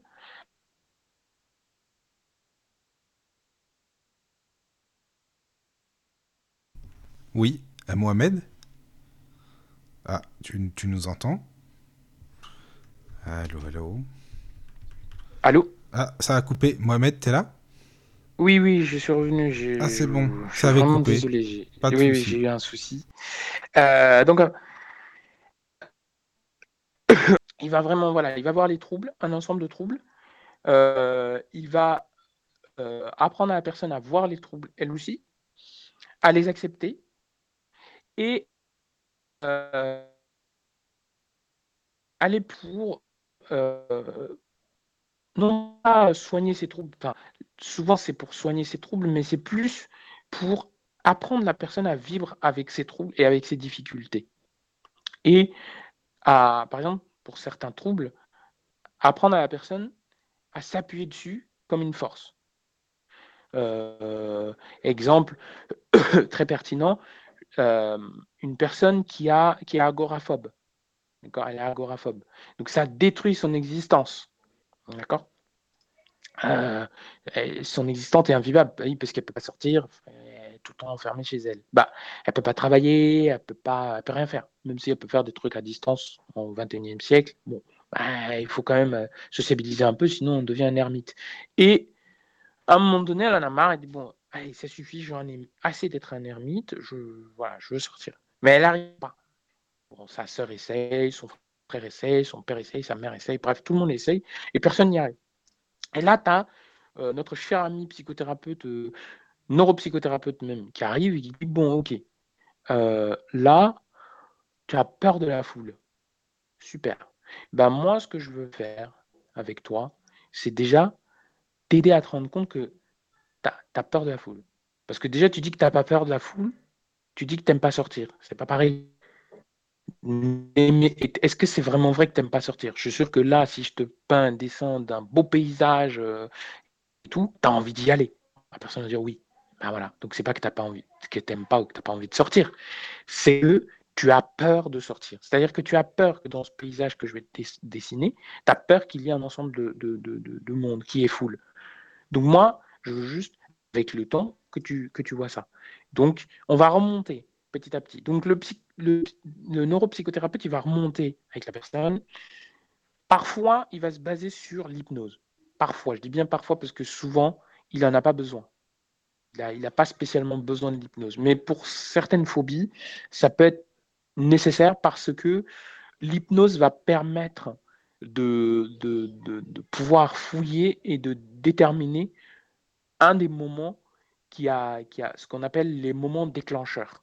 Un des moments qui, ont, qui a amené la personne à euh, à, avoir ce comportement, à avoir cette réaction. C'est-à-dire que, par exemple, si on reste dans, le cas de l'agoraphobie, l'hypnothérapeute ou alors le neuropsychothérapeute, s'il connaît l'hypnose, mais normalement ils le connaissent, euh, il va remonter au moment où la personne, s'est dit, ah non, là, je sors plus. C'est fini, je sors plus, je peux plus sortir. C'est pas possible, je peux plus sortir. Euh, et sachez, mes chers amis auditrices et auditeurs, qu'une phrase comme celle-là, ça peut déclencher de l'agoraphobie et ça peut déclencher tout simplement euh, de la désociabilisation. Et euh, je ne sais plus, je crois qu'on a un nombre de pourcentage qui est agoraphobe quand même, donc voilà. Mais lui, il va, il va, il va, il va remonter à ce moment-là et dire ah ouais, mais pourquoi vous êtes dit ça? Donc il va poser des questions. et c'est vrai que souvent on dénigre un peu le psychologue en disant ouais, mais le psychologue il pose que des questions. Bah, il ne pose pas n'importe quelle question. Il va dire euh, voilà, là, on va prendre mon cas sans hypnose. Bon, là, je remarque qu'en discutant avec vous, euh, en, regardant ce que vous mangez, euh, est-ce que vous dormez bien, bref, avec tous les diagnostics. Déjà, il va poser un diagnostic en fonction de ce qu'on appelle l'hygiène de vie de la personne. Euh, il va poser un diagnostic. Il va dire déjà, bah forcément, si vous restez ici, vous gavez de chips, de cacahuètes, de, cochonneries, bah déjà, vous donnez, vous n'avez pas de l'énergie. C'est pas, c'est pas de l'énergie là que vous avez. C'est, des carences plus que de l'énergie. Donc vous allez avoir des manques. Vous allez, voilà, il y a des fois vous allez avoir faim. Bah, puisque vous avez faim, vous avez une fringale, vous allez vous ruer sur un paquet de chips forcément, c'est plus, plus, plus agréable de se sur un paquet de chips que plutôt de, de sortir, aller tout simplement acheter, euh, euh acheter, je sais pas moi, hein, euh, une barquette de poisson. Enfin, le poisson, si vous en avez besoin, enfin un carton de poisson, une barquette, peu importe. Mais voilà. Euh, pareil, là, vous passez votre journée à dormir. Mais c'est très mauvais. Bon, bref. Donc, il va établir déjà un diagnostic médical c'est pas un médecin, mais il va euh, établir un pré-diagnostic médical même. Et ensuite de, ensuite de ça, il va utiliser les outils de la psychothérapie. Il va emprunter euh, ce qu'on appelle les questions, euh, les questions de, de personnalité, les questions de personnalité, c'est-à-dire qui êtes-vous, définissez-moi votre, votre, votre vision du monde, définissez-moi votre vision de vous-même, dites-moi comment vous comment vous voyez les autres, etc. Donc ça, c'est des questions de personnalité. Donc ces questions de personnalité, suite à ça, lui, il va, il va cocher les réponses. Il va prendre les réponses, il va les donner au patient. Le patient, va euh, cocher les affirmations avec lesquelles il est d'accord, etc., etc. Donc, avec tous ces outils-là, le neuropsychothérapeute, il aura détecté le problème. D'accord? Il dit, bon voilà, euh, c'était un vendredi soir euh, en 2015. Bah, vous, votre chéri, vous aviez plaqué. Et en plus, vous sentiez qu'il allait vous plaquer. Mais effectivement, vous avez pas, vous avez, vous avez, vous avez dit que non, que vous vous trompiez. Donc, euh, ben voilà, euh, ben vous avez attendu son appel. Il vous a appelé effectivement très tard en plus, euh, en fête et tout, alors que vous, ben, vous étiez vraiment, vous attendiez son appel, etc. Et puis vous dit non, bah écoute, je suis sorti avec une avec une nouvelle copine. D'ailleurs, je voulais te le dire. voilà, j'ai une nouvelle chérie. c'est plutôt ma chérie, etc. Et là, vous avez dit suite à ça que vous n'avez plus envie de sortir. Est-ce que je me trompe? Le patient, il te répond «Ah, écoutez, oui, c'est vrai. Bah, à partir de là, il a préféré sortir avec elle. Et là, la personne, elle, se dévoile. À partir de là, tu, la, tu, tu, prends cet événement et tu la confrontes à chaque fois. Tu, la confrontes à chaque fois. Sans la brusquer, mais tu la confrontes, tu dis bon, ok, c'est pas compliqué. On va commencer simplement. On va sortir sur le palier. On va, on va, ou même, par exemple, si la personne est tout le temps vautrée dans son canapé, dans son salon, on va sortir du salon. Ensuite, étape par étape, c'est un ensemble d'étapes qui vont permettre à la personne de, euh, de se réconcilier avec la phobie, parce que la personne aura toujours peur des gens, quelque part. C'est quelqu'un très très méfiant, même si elle arrive à sortir, faire ses courses, tout ça. Bah, c'est quelqu'un qui va être limite euh, pas paranoïaque, mais limite, parce que bah, elle va toujours vérifier qu'elle a ses clés, elle va toujours vérifier que son sac est bien fermé, elle va toujours vérifier euh, que bah voilà euh, euh, qu'elle a fait le bon code, qu'elle se souvient du code, elle va se répéter 5-6 fois.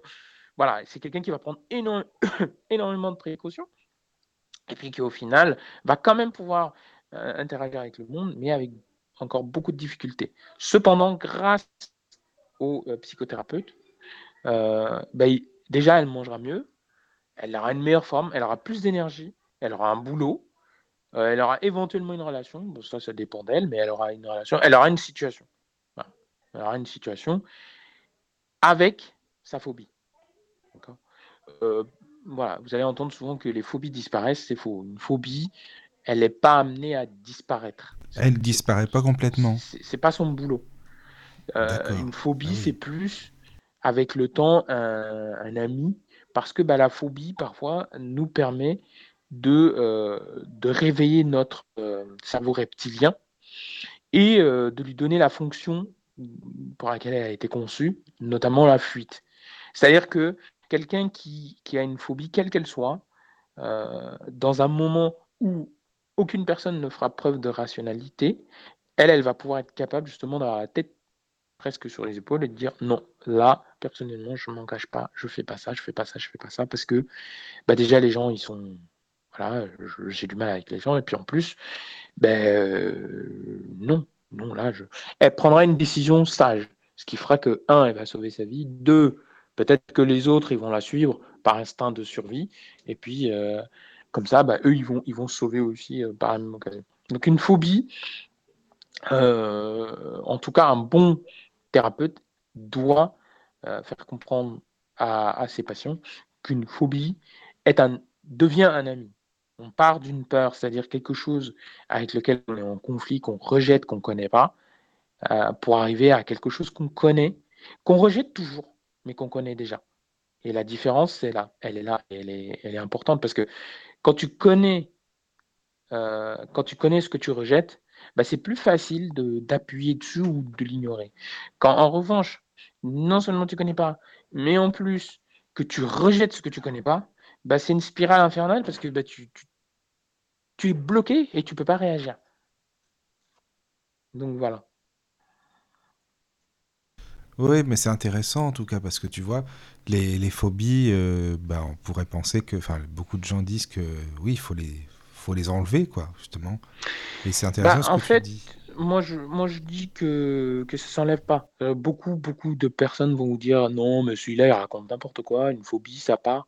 Bah, franchement, celui qui n'a plus aucune phobie, euh, c'est eux qui nous appellent. Franchement, moi je. Bah, c'est surtout peut-être que ce serait dangereux. Moi je suis preneur. Bah oui, parce qu'au final, ça veut dire que tu seras arrogant, prétentieux, d'une, et de deux, tu pourras prendre aucune décision parce que tu te diras, soit tu seras dans le monde des bisounours, soit tu seras dans le monde du bah je suis parano et j'ai peur de tout. Donc au final, ça sert strictement à rien. Tandis qu'une phobie, ça, la, phobie aide à prendre des décisions. Là, par exemple, euh, euh, j'utilise des outils pour une amie. Euh, on parle beaucoup et elle, dans certains cas, pas tous, hein, mais dans certains cas, elle a des difficultés de prise de décision. Et, et effectivement, on n'en est pas encore là, mais bientôt, euh, j'aborderai avec elle ses phobies. Qu'est-ce qui lui fait peur? Qu'est-ce qui, qu'est-ce qui la déstabilise? Qu'est-ce qui lui fait le plus peur? Qui a, Dans la phobie, il y a quelque chose qu'on qu'on redoute vraiment, limite, c'est, c'est le scarabée, là, c'est le, le, le scorpion qui va nous mordre, quoi. C'est, c'est le truc, euh, non, non, on peut, on peut pas. Mais quoi qu'on fasse, on peut pas. Et tu as des personnes qui sont pas bien formées et qui vont dire, ah oui, bah tiens, viens affronter ta peur quand même. La personne, elle te dit non. Bah, la seule manière de créer un traumatisme, c'est de directement confronter une personne avec ce qu'elle redoute le plus. Là, tu crées un traumatisme parce que la personne, bah, au lieu de l'aider pour sa phobie, bah, tu, crées carrément un, conflit de, un personnalité, un conflit d'événements, et euh, elle est complètement perdue. C'est quelqu'un qui, aura du mal à se raccrocher à quoi que ce soit parce que bah, elle va se rappeler toujours de ce moment-là. Voilà. Donc, euh, c'est ça la différence, en tout cas, entre un coach et un psychothérapeute. D'accord. Un, coach s'appuie sur les outils d'un psychothérapeute, sauf que lui, il est là pour un moment donné, pour un objectif donné. Un thérapeute est là pour euh, vraiment euh, le temps que tu en as besoin. Vraiment, si tu as besoin pour, je sais pas moi, si tu as besoin de voir un thérapeute toute ta vie, bah tu gardes Tu le gardes et tu, le vois, quoi. Tu le gardes toute ta vie. D'accord. C'est pas quelqu'un qui va dire Oh bah ça y est, c'est bon, aujourd'hui, euh, tu sors, tu vas faire tes courses, moi je te laisse. Non, c'est quelqu'un qui va justement euh, continuer de, de, de, de, donner des conseils, continuer d'évoluer avec toi, t'aider à évoluer, euh, t'aider à créer un cercle. Parce que bon, une fois que tu sors, c'est bien, mais peut-être que tu n'arrives pas, par exemple, à interagir de manière sociale. Donc il peut t'aider aussi pour le social.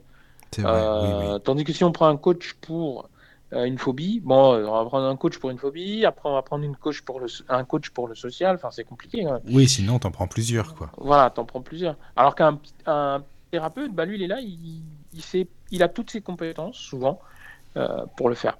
Quand il est bien formé, parce qu'il y en a oui, voilà, c'est ça. pas forcément la passion de, de la, de l'autre, la passion de l'individu, la passion ah, bah de de la vie, parce que je crois que pour travailler en tant que psychothérapeute, il faut être euh, passionné de la vie déjà, il faut aimer la vie, il faut aimer les gens, il faut aimer, euh, faut aimer, euh, faut aimer voir comment, enfin, faut aimer les réactions, voilà, faut aimer le comportement, donc les réactions, faut aimer faut aimer euh, être perdu, être dans le tumulte des, choses, être parce qu'un psychothérapeute c'est pas quelqu'un qui, qui, a toujours la, qui a, il a aucune science infuse.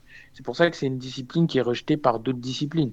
Il y, a, beaucoup d'autres disciplines telles que par exemple la sociologie, euh, le, le, le, le peut-être, euh, je m'avance pas, mais peut-être euh, la philosophie qui va dire ouais, bah, la psychologie c'est bon, c'est la philosophie de comptoir, euh, etc. Alors que non, pas du tout. C'est juste que ce sont des personnes qui ont fait de mauvaises expériences avec de mauvais thérapeutes et qui, qui, ont, qui, ont, qui ont stigmatisé le, truc, qui ont galvaudé le, le nom, alors que non, un très très bon psycho. Il y a même des très bons psychiatres qui font jamais, jamais prendre de médicaments aux gens. C'est une. Et mais oui, c'est vrai, tu as raison. Il y en a quand même, il y en a. Ah oui, ils font absolument pas aucun médicament. Et tu as, des gens, ils y croient. Ils disent, mais arrête de mentir, ton psychologue, et ton psychiatre, il t'a pas donné de médicament. Non, j'en ai pas eu besoin. J'en ai pas eu besoin. Parce qu'il y a eu des techniques qui existent, il y a des. Souvent, c'est la personne qui, qui, dispose du remède. oui, elle a en elle le remède. Qui, qui, a le remède en elle. Donc. Euh... Donc, euh, donc voilà. Oui, oui. Non, mais ça, c'est des psys euh, des, qui ont tout compris, hein, parce que T'en as qui te filent des médicaments à gogo, mais le but c'est pas ça justement, c'est pas de rendre les gens comme des légumes, quoi. C'est ça. Bah non, ça, ça n'a aucun intérêt. Et puis, ben non. Et puis, ben, au final, euh, ouais, la personne, elle est, elle est plus. Déjà, elle est encrassée, elle a une mauvaise hygiène de vie parce que ces médicaments, souvent, ils ont ce qu'on appelle les, ben, les effets secondaires. Euh, ça, ça va influencer peut-être euh, la, la, carrément la neurologie de la personne, c'est-à-dire que bah, elle, aura, du mal à dormir, elle aura des difficultés à parler, elle aura des troubles de la mémoire, elle, aura des troubles de l'apprentissage, des troubles qu'elle n'aime pas, qu'elle n'a jamais eu on fouille son antécédent génétique, euh, mais, mais qu'est-ce qui vous est arrivé en fait euh, On comprend pas. Vous aviez pas ces maladies-là avant. C'est pas possible. Vous aviez toutes les prédispositions pour être de tout ça. Donc effectivement, après quand tu fais des recherches au niveau de la pathologie, tu fais des recherches au niveau du euh, du fonctionnement de la personne, bah, tu te rends compte effectivement que bah, c'est des médicaments qu'elle a pris, c'est des effets secondaires, c'est euh, toutes ces choses-là qui font que, bon, voilà. Euh, moi, j'ai un conseil à vous donner. Si vous prenez un médicament, si vous voyez que vous vous sentez pas bien, retournez tout de suite, immédiatement. N'écoutez pas les pubs, la, la télé qui dit oui, euh, si ça persiste au bout de quelques jours. Non, non, non. C'est si vous vous sentez mal dans l'instant T, allez voir votre médecin tout de suite, si vous le pouvez. Si c'est la nuit et qu'il n'est pas disponible, c'est une... ça c'est autre chose. Mais si c'est le jour et qu'il est disponible, franchement, allez voir tout de suite parce que les effets secondaires, si on peut les prendre un temps, c'est ah vraiment mieux parce que souvent on déclenche des maladies qui n'existent. Enfin, franchement, on pouvait les éviter, quoi. Donc, euh, donc, euh, je dis ça parce qu'on va arriver en hiver là. Et oui, c'est vrai. On y est déjà. Et euh, beaucoup, beaucoup, beaucoup, beaucoup de solutions vont foisonner. Beaucoup de, ah bah, de, choses vont, vont, être proposées, des machins. Et puis les médecins, bon, bah, ils voient que les patients sont intéressés. Euh, parfois, ils, sont, ils sont un peu déstabilisés parce qu'ils disent euh, Oui, je comprends pas. Je comprends pas pourquoi cette personne. Tu m'entends toujours? Oui, oui. Ok. Euh, je comprends pas pourquoi cette personne s'intéresse à telle telle chose. Euh, enfin, c'est pas c'est pas normal. Bon bah ok, je vais lui prescrire ça. Mais bon, prenez ça une fois et pas deux. Bah, la personne dit oui, mais j'ai vraiment mal, donc j'ai pris un deuxième. Bah oui, je vous avais dit ah, Bah non, bah non. Je vous ai donné une posologie, c'est pas pour rien. Donc effectivement, si vous voilà, respectez la posologie du médecin et surtout. Euh, euh, le plus important, c'est vraiment si vous sentez des effets tout de suite, c'est pas euh, 7 jours plus tard. Franchement, parce que 7 jours plus tard, c'est plus compliqué de revenir sur l'effet secondaire que dans l'instant T. Quand je dis l'instant T, bon, allez, quelques heures. Euh, je dis pas non plus, euh, ça y est, vous venez de prendre le médicament, ça fait 30 secondes, vous dites, oh, je me sens pas bien. Bon, bah ça dépend si, si tu as, si as mangé je sais pas quoi avant, c'est possible que c'est ce que tu as mangé. Mais au bout de quelques heures, si ça va pas, la douleur persiste. Par exemple, quelqu'un qui, qui, qui, supporte pas le doliprane, enfin, sur qui le doliprane n'a aucun effet, qui prend un doliprane et qui a toujours mal à la tête, hein, surtout pas ne, prendre, en, prendre un deuxième en disant Ah bah tiens, moi je prends deux, moi, je prends deux doliprane. Euh, oui. bon, à 1000, ça fait 2000 quand même. Euh, tu veux mourir ou ça se passe comment? C'est ça, qu'est-ce que tu veux en fait? Donc euh, voilà, non, tu vas voir le médecin, tu vas écouter, j'ai mal à la tête, j'ai pris un doliprane, ça suffit pas. Euh, qu'est-ce que vous me conseillez? Et puis voilà, prise de sang, enfin bref, il y aura des examens complémentaires pour vérifier ce qui va pas. Ça se trouve, surtout il va prendre la tension, ça se trouve c'est juste une histoire de tension et puis basta. Bon, écoutez, vous savez quoi, vous allez vous coucher, ça va aller. Donc, donc voilà. Enfin, tout ça pour dire que psychologue et. Enfin, coach et psychothérapeute, c'est déjà, il y en a un qui est réglementé.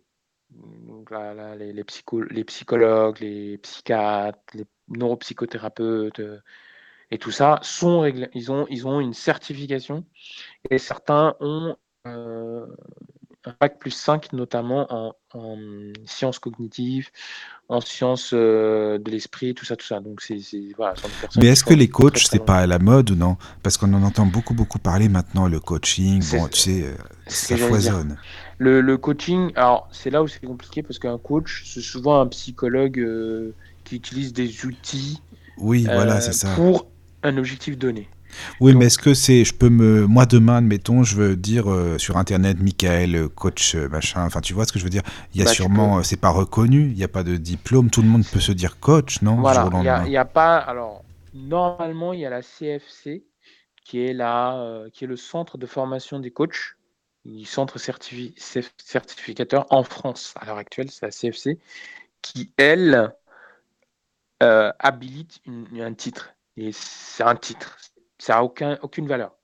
C'est pas, voilà, j'ai pas avec ce titre, vous n'allez pas dire, ah bah tiens, je vais en deuxième année de, de, master et dire, ah bah tiens, je, deuxième année de master de psycho, je vais en. Non, c'est mort. voilà, parce qu'il y en a plein qui se disent coach maintenant. Hein. Il y en a beaucoup, beaucoup des gens comme ça. Ouais, ouais, je sais bien, mais c'est triste parce que bah, le, le coaching, c'est je te, je te, je te pousse. C'est coach to coach en anglais, c'est je t'attrape, c'est plus je t'attrape et je t'accompagne.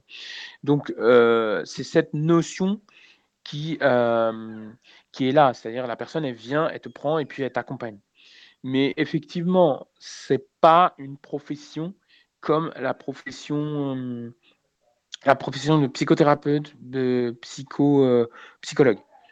Euh, c'est pas du tout une profession réglementée. et oui, Demain, je sais pas, moi, tu as, suffisamment de connaissances avec les livres d'Alan Kardec, tu peux devenir coach en, spiritualité. Je suis coach en spiritualité appliquée, euh, je crois que j'ai vu ça une fois. Donc euh, voilà, je, suis coach en spiritualité appliquée. Euh, ouais. oui, il y a de tout, il y a de tout. Aucune université sérieuse, tu verras marquer ça. Hein.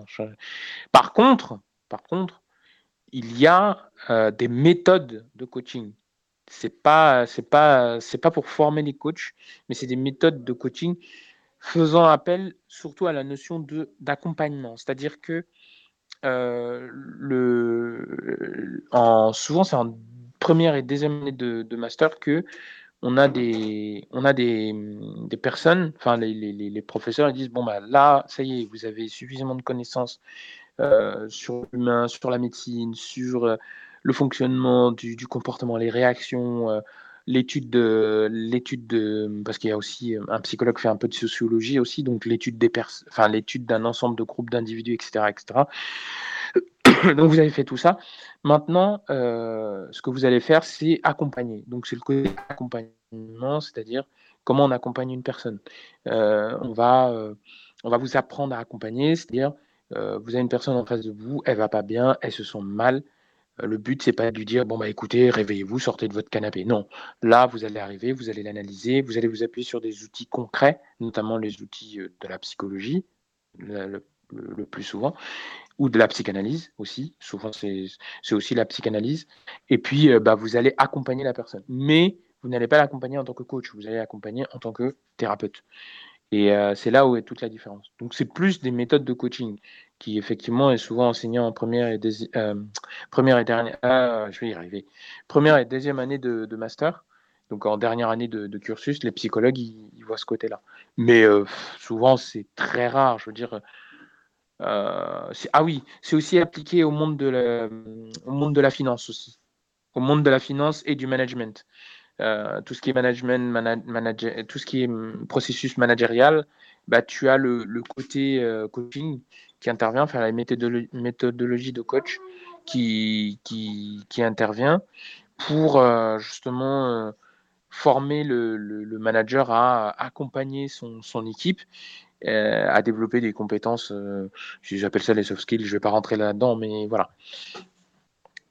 Donc voilà, c'est ça la différence vraiment majeure. L'un se dit accompagnateur de vie, souvent c'est ce qu'on voit, et l'autre, bah, c'est vraiment quelqu'un qui a appris comment euh, fonctionnait la personne, comment fonctionnaient ses réactions, c'est-à-dire euh, son comportement, donc sur quoi elle basait son comportement, son éducation, ses valeurs, sa famille, tout ça, tout ça.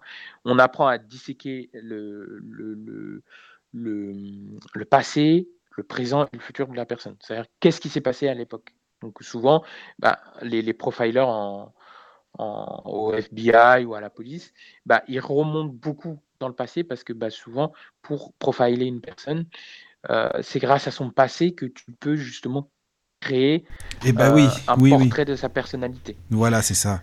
donc, euh, donc voilà, donc euh, on, se base sur son, son, son, histoire en postérieur son histoire intérieure et puis on, reconstruit, on, reconstitue. On dit, ah bah tiens, telle personne a commis des crimes, mais d'où elle est partie pour commettre des crimes? C'est-à-dire, quel était, quand remonte son premier crime? Ah bah son, son premier crime, on ne sait pas où elle est. Donc on remonte encore plus loin. Quand est-ce qu'il a eu des pulsions euh, euh, Quand il a eu des pulsions? Quand est-ce qu'il euh, a été impulsif? Quand est-ce qu'il a réagi Dans quelle situation donc on, fouille dans son entourage, etc., Bref, je ne vais pas vous expliquer le travail de la police, mais en gros, c'est ce qui se passe. on, fouille vraiment dans le passé de la personne. Et puis après, on finit par trouver, euh, par regrouper un ensemble d'informations. On regarde le présent, si ça correspond. Et puis, bah, on, regarde le futur. On dit, bon, bah voilà, maintenant, cette personne, on la met en prison. Ou alors, cette personne, on l'aide ou pas. Mais dans tous les cas, voilà, un, psychologue travaille avec notamment les, le temps, le temps, de, le temps historique de la personne, c'est-à-dire euh, le passé, le présent et euh, l'avenir un coach, bah, lui, c'est juste avenir, avenir, avenir, avenir. Parfois, il se tourne vers le passé, parfois, mais très légèrement. Il va dire bah, Qu'est-ce que. Ouais, tu as été un sportif de haut niveau, mais comment ça se fait que tu as un ventre un peu grassouillé? C'est bizarre, ça. Tu as, été as été médaillé, mais comment ça se fait que tu as un ventre grassouillé? Mais c'est tout. Il va pas. Il va, si tu dis, bah parce que, ben, euh, je sais pas, je me suis un peu laissé aller sur les fondants au chocolat, il va dire, bon, ok, arrête de manger les fondants au chocolat, euh, mange ça, ça, Il va pas creuser, il va pas, euh, il va, ça se trouve, c'est même pas vrai cette histoire de fondant au chocolat. Mais en fait, oui, voilà, ça se trouve, c'est du mytho, et puis bon, on sait pas. En oh, fait. Voilà, un psychologue, il va le voir tout de suite. Il va dire, oui, dire ah bah non, bah en fait, j'ai commencé à être agoraphobe quand, euh, quand bah, ma mère, un jour, elle m'a enfermé, elle m'a laissé. Elle m'a, j'étais dans la voiture, elle m'a laissé toute seule. Il y a des gens qui passaient, qui me regardaient même pas alors que je pleurais et tout. Le psychologue il va dire Attendez, attendez, il y a un problème. Stop, pousse 30 secondes n'y a pas quelque chose qui va pas là. Votre mère, elle vous a laissé enfermer dans une voiture, des gens qui passaient, vous criez et personne n'a réagi. Ah Il y a quelque chose qui va pas. Euh, reprenons l'histoire depuis le début. Puis au fur et on creuse, on creuse, on creuse, on creuse, on creuse. Alors que là, le coach, non, lui, il fait pas ça. Ah, le, le, le, coach, il va pas creuser. Hein. Il va pas... Enfin, il va pas aller aussi loin. oui, voilà, d'accord. Il ira jamais aussi loin. Euh, exemple, euh, souvent, j'aime bien poser cette question. Tu vois, quand tu étais petit, t'as fait quoi? Ah, bah, quand j'étais petit, j'avais une vie banale. Ah, j'adore cette phrase. J'ai une vie banale, tu sais, je fais rien de spécial. Puis je dis, ah oui, d'accord, banal, oui. Bon, tu sais, euh, banal, ça va 30 secondes. si banal pour toi, euh, c'est, je sais pas moi, t'enfermer dans une bibliothèque et lire, ok, c'est banal. Ça, ça me va, hein, si tu trouves que c'est banal, mais c'est pas. Tu remarqueras que, je sais pas, si tu fais ça à 10 ans, c'est pas trop banal, quoi. Enfin, bah voilà, c'est ça. Hein, et puis, euh, ouais, ah non, je faisais ça à 10 ans. Bah, oui, mais bon, tu sais, bah, quand j'étais, enfant, je me rappelle, bon, je rigole, j'avais du mal, je, m'asseyais souvent et puis j'essayais de compter les marches et tout. Et là, tu te dis, bon, bah, la personne, déjà, c'est quelqu'un qui aimait faire les maths et tout. Enfin, tu creuses, tu remontes, puis tu arrives à avoir des indices. Grâce aux indices, tu les regroupes et tu continues de poser des questions. C'est-à-dire qu'un coach, parfois, il pose plus de questions. Il dit, ah, super, voici, voici ta problématique. On va l'attendre ensemble. Point. Tu pars, il prend là où tu es, le point de départ, et il va avec toi. Le psychologue, il va remonter. Il va dire Attends, attends, attends, on rembobine. On, revient sur la face A un instant, d'accord, de la cassette, et puis euh, on rembobine, et puis on, regarde euh, à quel moment. Euh, et c'est là où c'est un travail plus, beaucoup plus long. Euh, avec un psycho, psychothérapeute, c'est un travail beaucoup plus long. Bon, maintenant, euh, les, les euh, ceux, qui ont, ceux qui ont travaillé avec les neurosciences, ils ont des techniques, entre guillemets, hein, qui permettent d'accélérer le, la thérapie. Mais vraiment brièvement, le, le but, c'est pas d'en user à gogo. Par exemple, je pense au neurofeedback, je pense aux, aux séances neurodynamiques, je pense aux, hum, au, son isochrone. c'est des, des, technologies qui effectivement vont agir dans des zones du cerveau, on sait lesquelles, et euh, on va pouvoir justement euh, mettre en place une sorte d'interrupteur sur lequel la personne peut appuyer si par exemple elle est dans un cas de stress, euh, stress aigu par exemple. elle, va à un examen, ben on met en place des, interrupteurs pour par exemple, un des coachs, par exemple, lui, il, te dit, tu mets ton, pouce dans ton poignet, et puis tu mets, en fait, quand tu es trop stressé, tu mets ton pouce droit ou gauche, ton pouce gauche par exemple, en bas de ton pouce droit. Et, et puis tu inspires, tu expires. Bon, le simple fait de faire ce geste-là, en fait, de, le faire au ralenti, déjà ça calme, que déjà, bah, on ne croirait pas, mais ça demande de l'énergie, un cerveau, hein, de, juste faire bouger le bras comme ça, ça demande énormément d'énergie. Ça demande de mobiliser des neurones, même s'il y en a des milliards, ça demande d'en mobiliser certains, ce qu'on appelle les neurones moteurs, et euh, qui ils vont venir réagir au niveau des nerfs, euh, des nerfs euh, des nerfs extrêmes pour justement dire à la main, donner l'ordre, la, pulsion électrique, hop, déjà ça part de l'épaule, ça va jusqu'aux phalanges, et puis, en passant par le coude, l'avant-bras et tout ça, puis ça vient euh, ordonner, ça ordonne à l'épaule de roter comme ça, tac, et puis ça, donne la pulsion. C'est comme ça que ça fonctionne. Petit clin d'œil à, Florence, comme ça, tu as une explication sur le cerveau aussi. Et, euh, euh, et, voilà, ça, ça c'est tout le processus que euh, qu'on va demander à qu'on va demander à, une personne, on va travailler avec elle pour, pour qu'elle puisse le faire euh, instinctivement. C'est-à-dire que ça va pas, euh, un examen, elle a mal dormi, ça va pas, elle, commence à pleurer, etc. Bon, on va travailler avec elle, on, va, on va mettre en place. Il y en a qui vont dire, bah, buvez de l'eau. C'est, ça paraît anodin comme ça. Hein. Oh, mais qu'est-ce que je vais boire de l'eau? Je, je, sais pas, je suis stressé, l'autre me dit de boire de l'eau. Ben, crois-moi que l'eau, c'est un, un, calmant extraordinaire. On dirait pas comme ça, mais il a tellement de bonnes propriétés, l'eau, tu, prends euh, un verre d'eau simple pendant un examen, d'un coup, tu sens la, même si c'est pas glacé, tu sens la fraîcheur de l'eau qui te traverse et tu te sens détendu d'un coup. Et là, euh, bah, tu être que détendu. Quoi. Tu fais ça avant l'examen, tu vas arriver devant l'examen, limite en chantonnant. Quoi. Et les gens, ils vont pas comprendre. Mais il y a 30 secondes, il est parti stressé, puis là, euh, baba cool, tout va bien. Donc voilà. Bah après, ça, c'est à cause. Enfin, c'est-à-dire qu'un un, neuropsychothérapeute, il sait que euh, voilà, quelqu'un vient le voir pour un il dit voilà écoutez euh, je suis toujours stressé lors de mes examens lui il va il va pas faire un coach dire bon bah tiens on va faire du sport on va on va faire des exercices physiques on va faire ci boire de l'eau etc il va pas juste prendre les outils lui dit tiens sers-toi des outils je t'accompagne pour t'en servir. Non. Le psychologue il va dire ok ça va pas tu es stressé.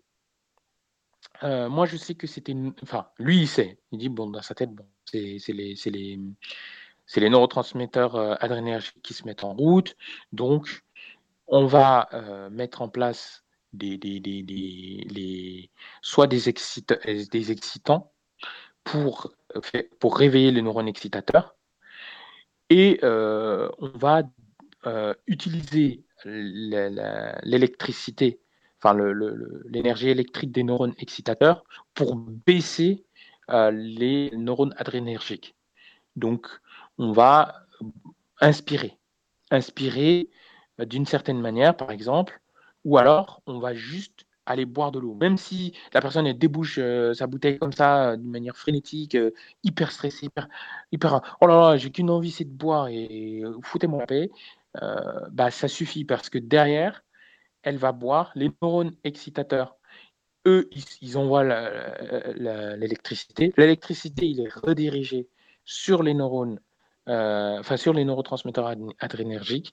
Les neurotransmetteurs adrénergiques, d'un coup, ils baissent, ils baissent, ils baissent, ils baissent, ils baissent, puisque en, buvant, on inspire et on expire. On inspire et on expire. On inspire et on expire. Et à la fin, quand, quand l'eau, on a fini le verre, par exemple, euh, l'eau se dissipe dans l'estomac, et ben en fait, il vient euh, appuyer sur tout le système. Il vient faire réagir tout le système sympathique et lymphatique. Et là, d'un coup, c'est le calme absolu. Et là, les neurones excitateurs, eux, bah, ils ont fini leur boulot, ils ont fini la, supercherie, et ils vont, ils vont se remettre en place, sauf si la personne a pris du café. Si elle a pris du café, bah, ils se remettent en route et euh, ils jouent leur rôle de, euh, de, enfin, ils sont en mode activé. Ils, restent actifs, ils restent, ils restent, ils ils se réélectrifient pour justement continuer à permettre à la personne de garder l'adrénaline et les neurones adrénergiques sous contrôle enfin les neurotransmetteurs adrénergiques sous contrôle. Donc ça, le, le, le, neuropsychothérapeute, il sait comment ça marche et il, le met en place avec la personne. Puis bah, la personne, elle peut faire ses examens tranquillement, sans problème. Et, euh, et puis voilà, elle a, un bon approche. Un coach, qui est un coach d'apprentissage, il va te dire bah écoute, euh, bon bah faut apprendre ton cours. Alors déjà ton cours, donne-moi ton cours. Il va te faire réviser, il va te faire des trucs bateaux ça ne changera rien à ta vie. Il veut juste t'accompagner à réviser, peut-être. Euh, il va lire la feuille avec toi, éventuellement, parce que souvent, il n'est pas spécialiste de la discipline, donc il va lire la feuille avec toi pour prendre connaissance. Puis après, il va le mémoriser, il va répéter ça avec toi. Ou alors, on va prendre des phrases, on appelle ça les phrases, euh, les phrases de d'ancrage. Je suis ceci. D'accord? Euh, je, euh, je sais que je peux le faire ou j'y arrive. Euh, je m'aperçois que, bref, toutes ces phrases-là, toutes ces phrases-là qui vont venir fixer, qui vont déjà venir toucher le, le, cœur, les motifs, le système limbique aussi dans le cerveau, et qui vont nous mettre en route. Ils vont, ils vont, démarrer tout le, tout le système neuronal et tout le système cérébral pour que ben, on, soit focus là-dessus et que ça bouge plus. Euh, je sais que je peux avoir un 20. Je sais que je peux avoir un 20, répété trois fois euh, sur, je sais pas moi, euh, admettons, on veut réussir un semestre, répéter sur six mois, la personne elle va arriver, son 20, elle l'aura, sans problème. Parce que au fur et à mesure, tous les jours, elle se le répète avant de dormir. Donc il y a des moments précis, par exemple, si vous voulez, on pourra en parler, mais il y a des moments précis pour répéter ces phrases. Donc on lui donne ces moments précis-là. Un coach euh, voilà, qui ne connaît pas trop euh, les, déclencheurs, les encreurs et tout ça, il va pas se casser la tête. Il dit oh, Ok, tu répètes ces phrases avant de dormir, avant de réveiller. Effectivement, la personne aura un 20, mais elle ne saura pas pourquoi elle a eu un 20. Elle va juste effectivement faire appel à, des, à des, fonctions neuronales euh, que tout le monde, enfin tout le monde peut faire appel à ces fonctions-là, mais voilà. C'est ça son but. Mais c'est euh, bien de comprendre les choses en fait, pourtant, d'essayer de comprendre pourquoi on dit ça. Bah, c'est mieux quand même. Bah oui. C'est mieux. Euh, souvent la personne va dire mais pourquoi avant de dormir et pourquoi quand je me réveille? Ah, bah, c'est juste important de le faire. Sache que c'est important. Ne, cherche pas à comprendre, c'est pas nécessaire. Bah, bien sûr que si, c'est important. Parce que voilà, avant de dormir, bah, ça permet justement de fixer ça parmi, de donner l'ordre au cerveau, de, dire tiens, tu gardes, quoi qu'il arrive, même si tu fais le tri, tu restes là-dessus. C'est pour créer la ligne de, de, on appelle ça la ligne de suivi. Tu suis cette ligne je sais que j'aurai un vin, je sais que j'aurai un vin, je sais que j'aurai... Donc je m'endors dans mon sommeil, je, te demande, le cerveau, de me donner mon cours de la mémoire. Je veux que tu sors de la mémoire le cours de tout à l'heure et que tu me le mets devant les yeux ou les oreilles, suivant qu'on soit euh, visuel ou auditif. Donc tu me le mets euh, ou dans les doigts, ça dépend, parce qu'il y en a, bah, c'est dans le, c'est en, écrivant, etc.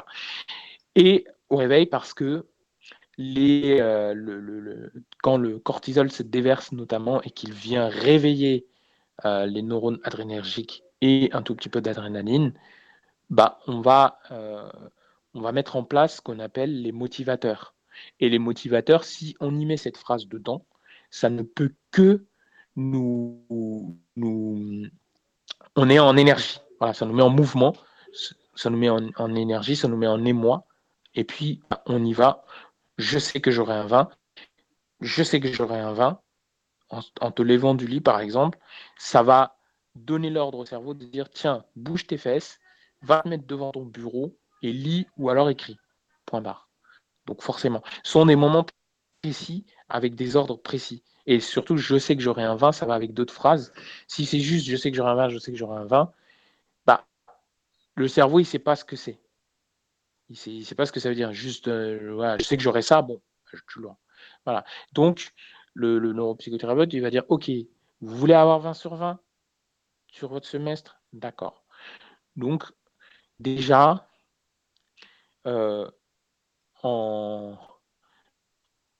vous allez prendre des parties de votre cours et vous allez essayer de voir ce que ça vous fait. Est-ce que ça vous donne vraiment envie d'aller lire ce cours? Vous seriez assis là, est-ce que vous auriez envie tous les matins de vous lever pour aller lire ce cours? Et souvent, tu as des coachs qui te, qui, ça aussi, qui disent, voyez si le matin, tous les matins, vous avez envie de vous lever pour aller faire ça. Bah oui, mais ça suffit pas non plus, parce que si tu te lèves tous les matins, mais à un moment donné, le fait de se lever et d'aller faire une tâche bien précise, ça ne veut pas forcément dire qu'on l'aime, cette tâche-là.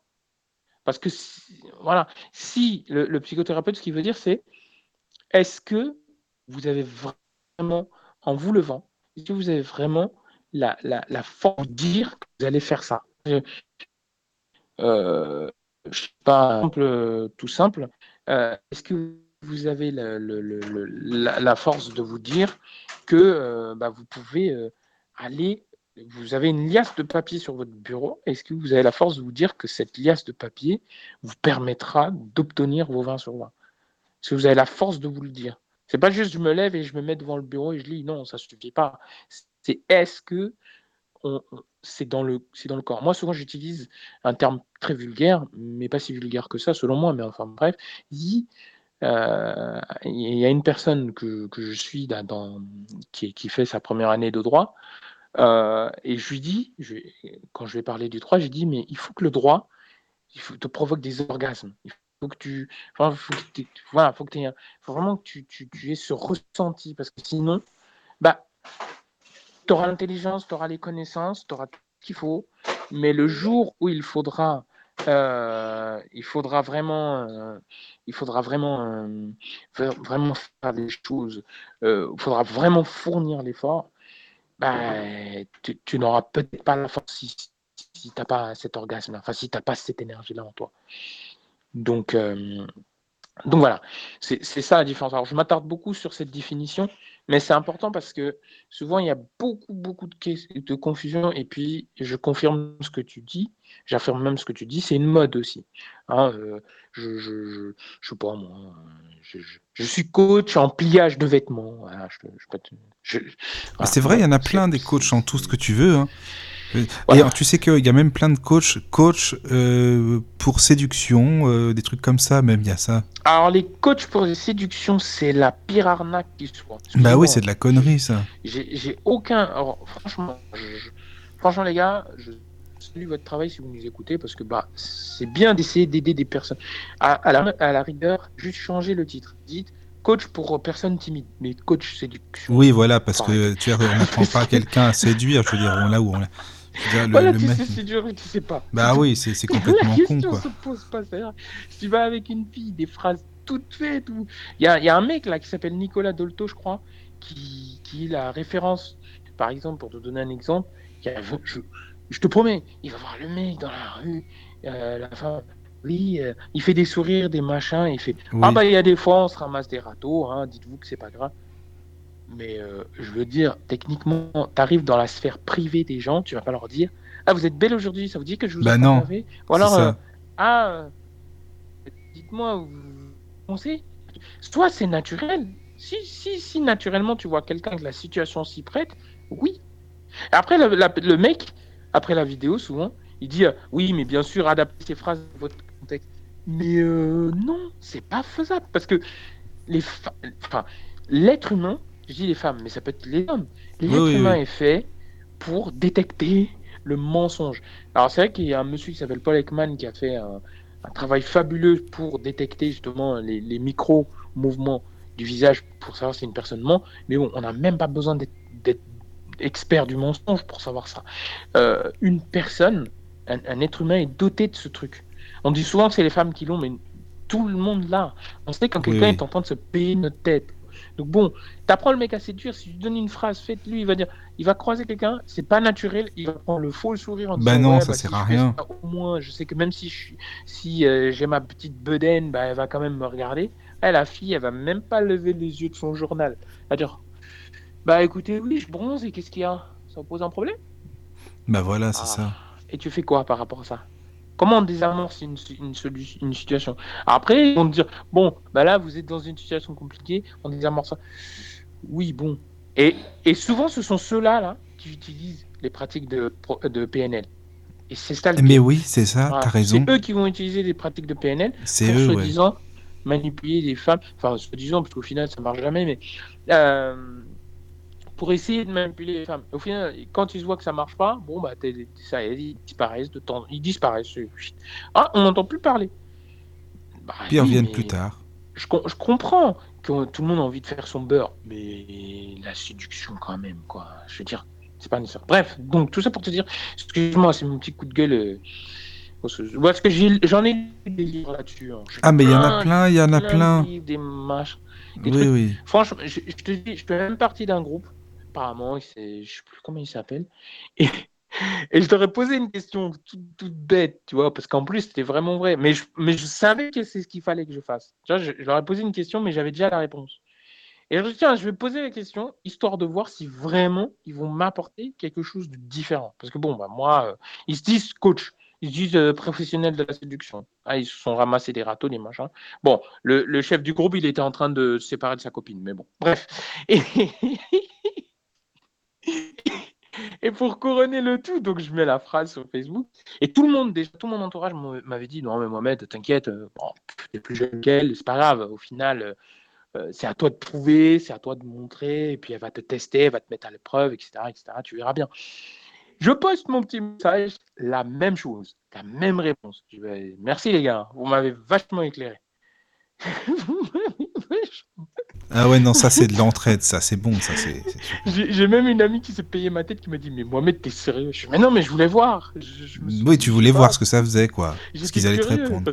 Je sais pas, moi je suis curieux de nature, donc euh, vois, quand je vois des trucs comme ça, je me dis, bon, allez, euh, testons, testons. Voilà, faut essayer. Voilà.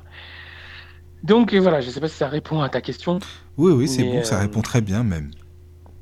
Ça répond très bien parce que c'est vrai qu'il y en a beaucoup, comme tu le dis, hein, des livres comme ça, euh, euh, je sais plus combien, quelques minutes pour séduire, des trucs comme ça, même en, audio. Y en bah, t'as as des livres pour tout maintenant. T'as des livres pour tout. Souvent, t'as. Par exemple, dans mon domaine informatique, la sécurité informatique, tu as des livres qui coûtent euh, une petite fortune, enfin une toute toute petite fortune, moyennant 10 euros.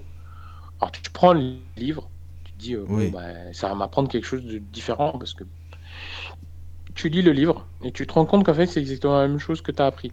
Bah oui, voilà, c'est ça. Là, je me dis, euh, ok, bon, moi je reste. Bah oui je reste euh, avec euh, les personnes qui sont vraiment professionnelles dans le domaine.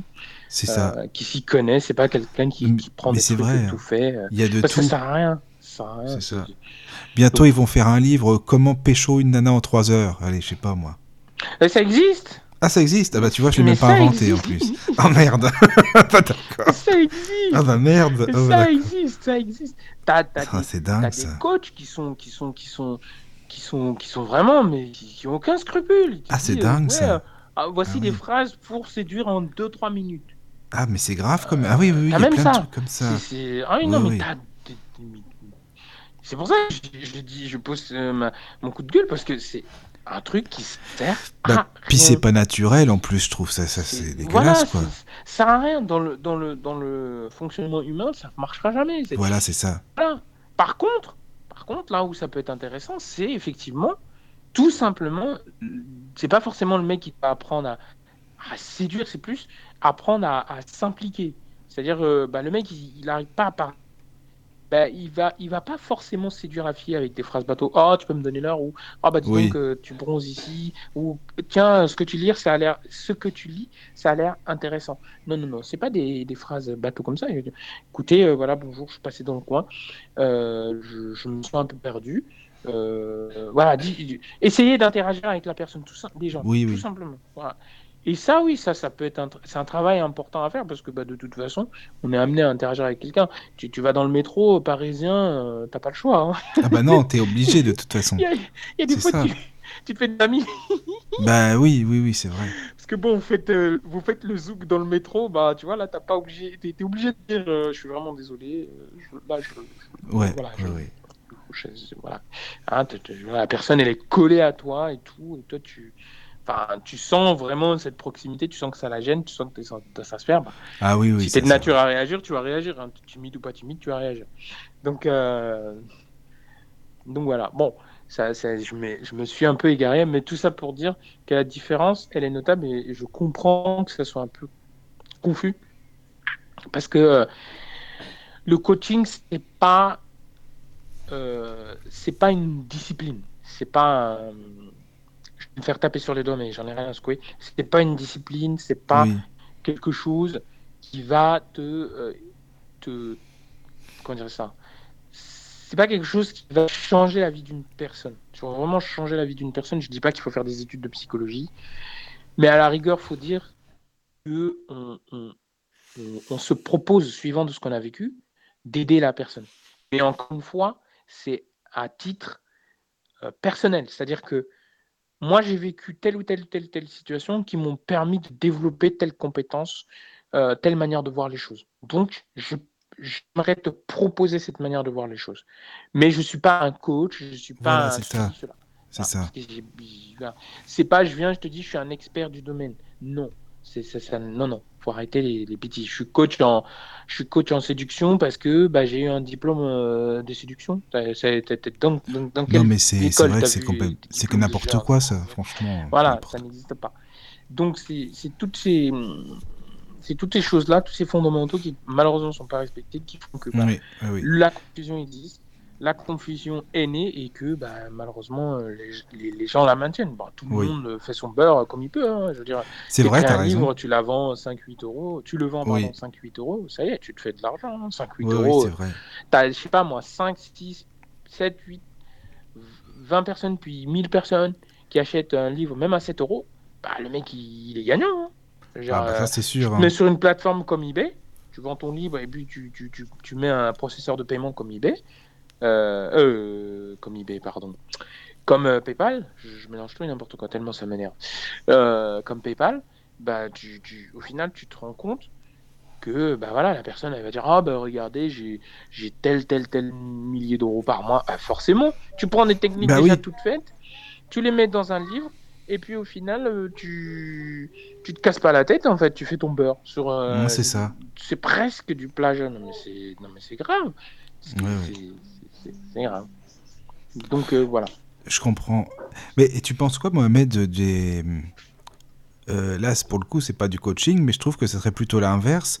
Tu sais, tu as plein de méthodes, telle chose pour les nuls.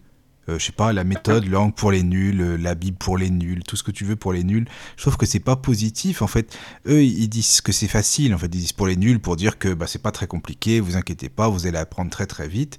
Mais je trouve pas que l'appellation est forcément positive. Enfin, c'est pas forcément encourageant. Je sais pas ce que tu en penses euh, de ça. Bah, le concept. Parce que c'est te dire, t'es vraiment, t'es un peu con, quoi. Tu vois ce que je veux dire? Ouais, non, pour moi, c'est une catastrophe c'est euh, c'est pas ça sert à rien parce qu'il n'y a pas de il y a pas de nul.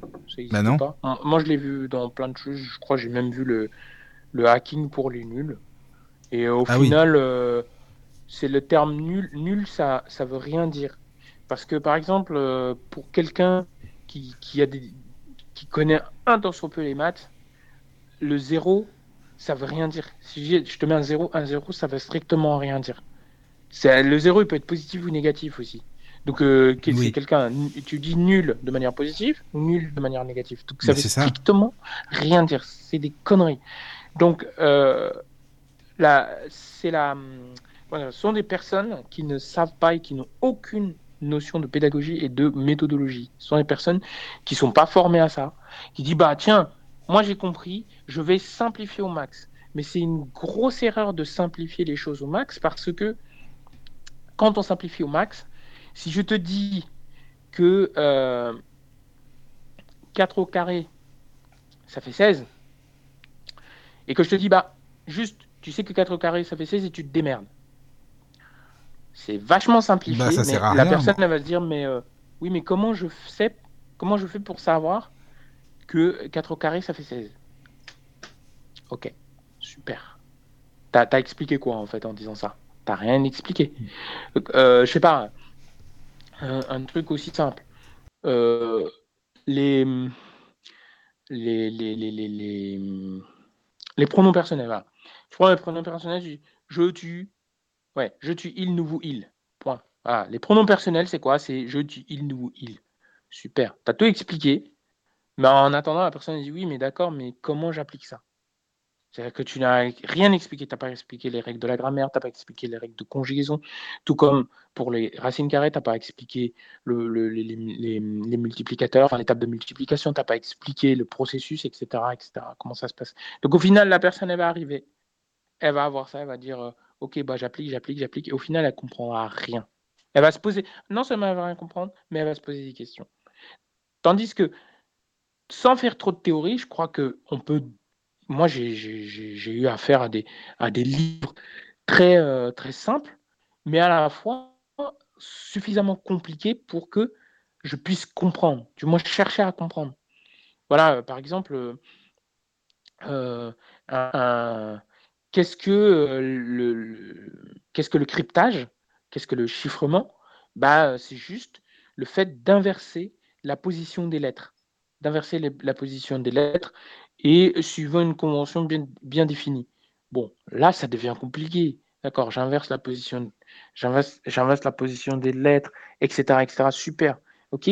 Mais en attendant, euh, ce qui m'arrive, c'est que euh, bah, ça devient difficile parce que ben, si je mets le A à la place du B, le B à la place du le, C à la place du ou, même le D à la place du C, le C à la place du E, etc. et que j'inverse tout ça, au bout d'un moment donné, comment je fais pour déchiffrer mon message? Par exemple, comment je fais pour, euh, je sais pas moi, un, bonjour, ça fait AB11, AB11, AB11RJ, par exemple. N'importe quoi, AB11RJ, euh, comment je fais pour déchiffrer le AB11RJ Au final, euh, je, donc je, vais chercher euh, à comprendre justement l'emplacement des lettres. Je vais faire le travail de... Je sais que le, chiffrement, ça consiste à changer la position. C'est dans une position donnée. Mais ce n'est pas n'importe quelle position, c'est une position mathématique. Parce que bah, sur admettons, euh, l'axe des, des, abscisses et des ordonnées. Enfin bref, voilà. Je sais que c'est ça.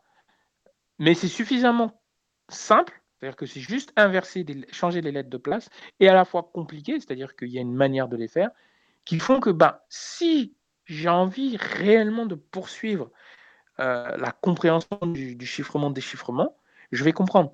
Je vais me dire, ah bah tiens, bah pour faire bonjour, c'est juste euh, ça, ça, ça, ça.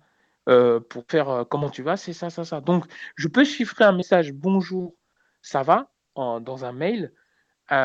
Et en plus, je peux créer la clé de chiffrement à la main, dans mon domaine par exemple. Et puis, point barre. Et je peux aussi créer la clé de déchiffrement à la main. Comme ça, j'envoie les deux. Je dis, tiens, moi, je chiffre à la main. Et puis, je dis, tiens, voici dans un mail bien précis, voici le mot de passe pour déchiffrer. Euh, pour, que tu puisses lire le message. Sans ça, tu peux pas le lire. Euh, bon, bah, voilà, c'était suffisamment compliqué et simple à la fois pour que je poursuive. Maintenant, si je te dis, bah, le chiffrement consiste tout simplement à changer les, lettres de sens et euh, à rendre un message illisible, ok, super. Maintenant, comment je fais? Euh, bah, je sais pas moi, tu mets le B à la place du E, et là, tu dis, bah, tu, tu, t'essayes, et puis tu dis, mince, euh, mais j'ai rien compris. Je, je, sais pas, je mets, je sais pas, bonjour, bah, si je mets, par exemple, euh, ouais, donc bonjour, si je mets B à la place du J, que je mets le J à la place du N, que je mets le N à la place du. Pourquoi ça fait euh, des, lettres et des, chiffres et des lettres C'est pas normal. Ah, bien sûr que si, c'est normal, mais la méthode de l'autre là qui te dit le chiffrement pour les nuls, bah, il t'a rien expliqué en fait. T'as rien expliqué Moi, euh, j'ai eu affaire à des formateurs qui m'ont dit euh, mais euh, ne regardez pas tout le temps ce que vous trouvez sur Internet. Il ne faut pas tout prendre parce que y a des fois on va vous donner des méthodes, on va même vous expliquer des étapes qui ne sont pas nécessaires, qui ne servent strictement à rien. des étapes, euh, des étapes euh, qui, que vous le fassiez ou vous ne le fassiez pas, ça ne changera rien à votre vie. Parfois, si vous le faites, ça va même empirer votre problème. Ça va, ça va rendre compliqué votre compréhension. Donc, faites, suivez juste. Nous, on vous donne une certaine étape. Essayez d'avoir une logique de recherche. Pour, ne vous cassez, ne prenez pas tout. Il y a des, il des choses sur lesquelles ça ne sert à rien que vous vous arrêtiez. Je sais pas, moi, je prends un ordinateur, je vois que euh, dedans, je sais pas moi, il y a Windows, euh, il y a Windows 10. Euh, je, on dit ah bah tiens, en plus vous avez une formation Windows 10. Moi, je ne prends pas la formation. Et on va dire ah la formation, c'est la formation Windows 10 pour les nuls à pour les nuls pardon à 400 497 euros. Quoi? Déjà, je paye un ordinateur à 700 euros, je vais Et en plus, il faut payer. Une euh, formation à 500 euros. Mais c'est quoi cette arnaque? Oui, oui, c'est sûr. je, oui. je, me fais arnaquer là. Je, paye, euh, euh, je paye quand même 1200 euros. C'est horrible. Pourquoi je vais payer 1200 euros Tu pourrais payer deux PC limite. Voilà, je pourrais me payer deux PC avec ça. C'est Enfin bref. Donc non, moi je suis allergique à ce genre de truc pour les nuls. J'en ai, mais je, je, je, les télécharge juste histoire de voir le contenu et à chaque fois je suis abasourdi parce que souvent je, fais le comparatif avec euh, les, les, les, par exemple les, soit les blogs spécialisés, soit les revues spécialisées. Et là, je peux t'assurer, mon cher, ah, oui. c'est une catastrophe. Tu vois la différence. Tu, tu, tu dis, mais je comprends mieux ce qui est compliqué que leur truc pour les nuls. oui, oui, oui, oui, je comprends. Non, mais c'est intéressant hein, parce que tu vois, il y a de tout. Je sais pas moi, de, sur tous les sujets, euh, l'histoire pour les nuls, la religion pour les nuls, tout ce que tu veux. Enfin, il y a plein, plein de trucs, quoi. Oui, parce qu'en fait, les mecs, ils simplifient au max. Mais en simplifiant au max, t'enlèves parfois des détails qui sont importants. je te dis les neurosciences, par exemple, les neurosciences pour les nuls. Je te dis les neurosciences pour les nuls, et puis je te donne cette phrase simple la neuroscience est un domaine scientifique qui permet d'étudier le fonctionnement cognitif du cerveau. T'as vachement compris là. si tu sais pas euh, ce que cognition ça veut dire, oui voilà c'est ça. Tu, vas te dire ok le fonctionnement quoi du cerveau? Alors cerveau je sais ce que c'est, le fonctionnement je sais ce que c'est. Alors cognitif ça sort d'où? Puis tu vas faire une recherche, tu neurosciences, tout simplement sur Google, on va dire, voilà, la, neuroscience est une discipline qui, étudie le fonctionnement du cerveau et les différents processus qui lui permettent d'évoluer dans son environnement. C'est une définition plus simple que ce que l'autre t'a donné, franchement. Donc, euh, donc, euh, enfin, je sais pas, non, moi je suis allergique. Je suis allergique à tous ces machins. Après, euh, je crois que c'est une histoire de fric aussi. C'est une histoire de fric parce que, bah. Voilà, je veux dire, tu fais un livre comme ça, tu es sûr que les gens vont l'acheter. Mais même les méthodes de langue, tu crois que c'est pareil euh, le, le, je sais pas, telle, telle langue pour les nuls, l'apprentissage, c'est pareil. Il oui, y a ça oui les surtout les langues. Dans les langues, une langue, elle. Euh, bon, déjà, dans le processus neurologique, l'acquisition d'une compétence linguistique, c'est complexe. Oui. Mais alors, euh, le fait de dire que la personne, enfin, que, de simplifier la langue, c'est juste impossible. Parce que déjà, il va falloir que toi, qui, qui écris ce bouquin, tu te dises, bah tiens, je connais suffisamment la langue pour, pour enlever ce qui la rend riche. C'est-à-dire que tu enlèves la ah richesse de la langue, tu enlèves les intonations de la langue, tu enlèves, en fait, tu, tu enlèves la vie à la langue. Au final, quand tu enlèves la vie à la langue, ce qui est dans ta, le, le, le, le muscle là qui est dans la bouche, si tu, si tu l'enlèves vie, il va rester euh, comme ça euh, au fond de, la ben, Oui, c'est ça. Il va plus bouger. Donc, euh, bah, une si, si, on enlève tous ces détails et qu'on la simplifie à mort, c'est ce qui va se passer. C'est que pas d'apprentissage de pour les nuls. Non, c'est pas. L'apprentissage juste de nullité, j'y crois pas, moi. J'y crois pas. J'y crois pas. Parce qu'au final, personne n'est nul. On a tous alors on a, je parlais de pédagogie tout à l'heure, c'est que on a tous cette manière, on a notre manière d'apprendre, mais personne n'est nul. Je crois que c'est là où je te parlais que ces gens-là n'ont aucune connaissance de pédagogie, de méthodologie en fait.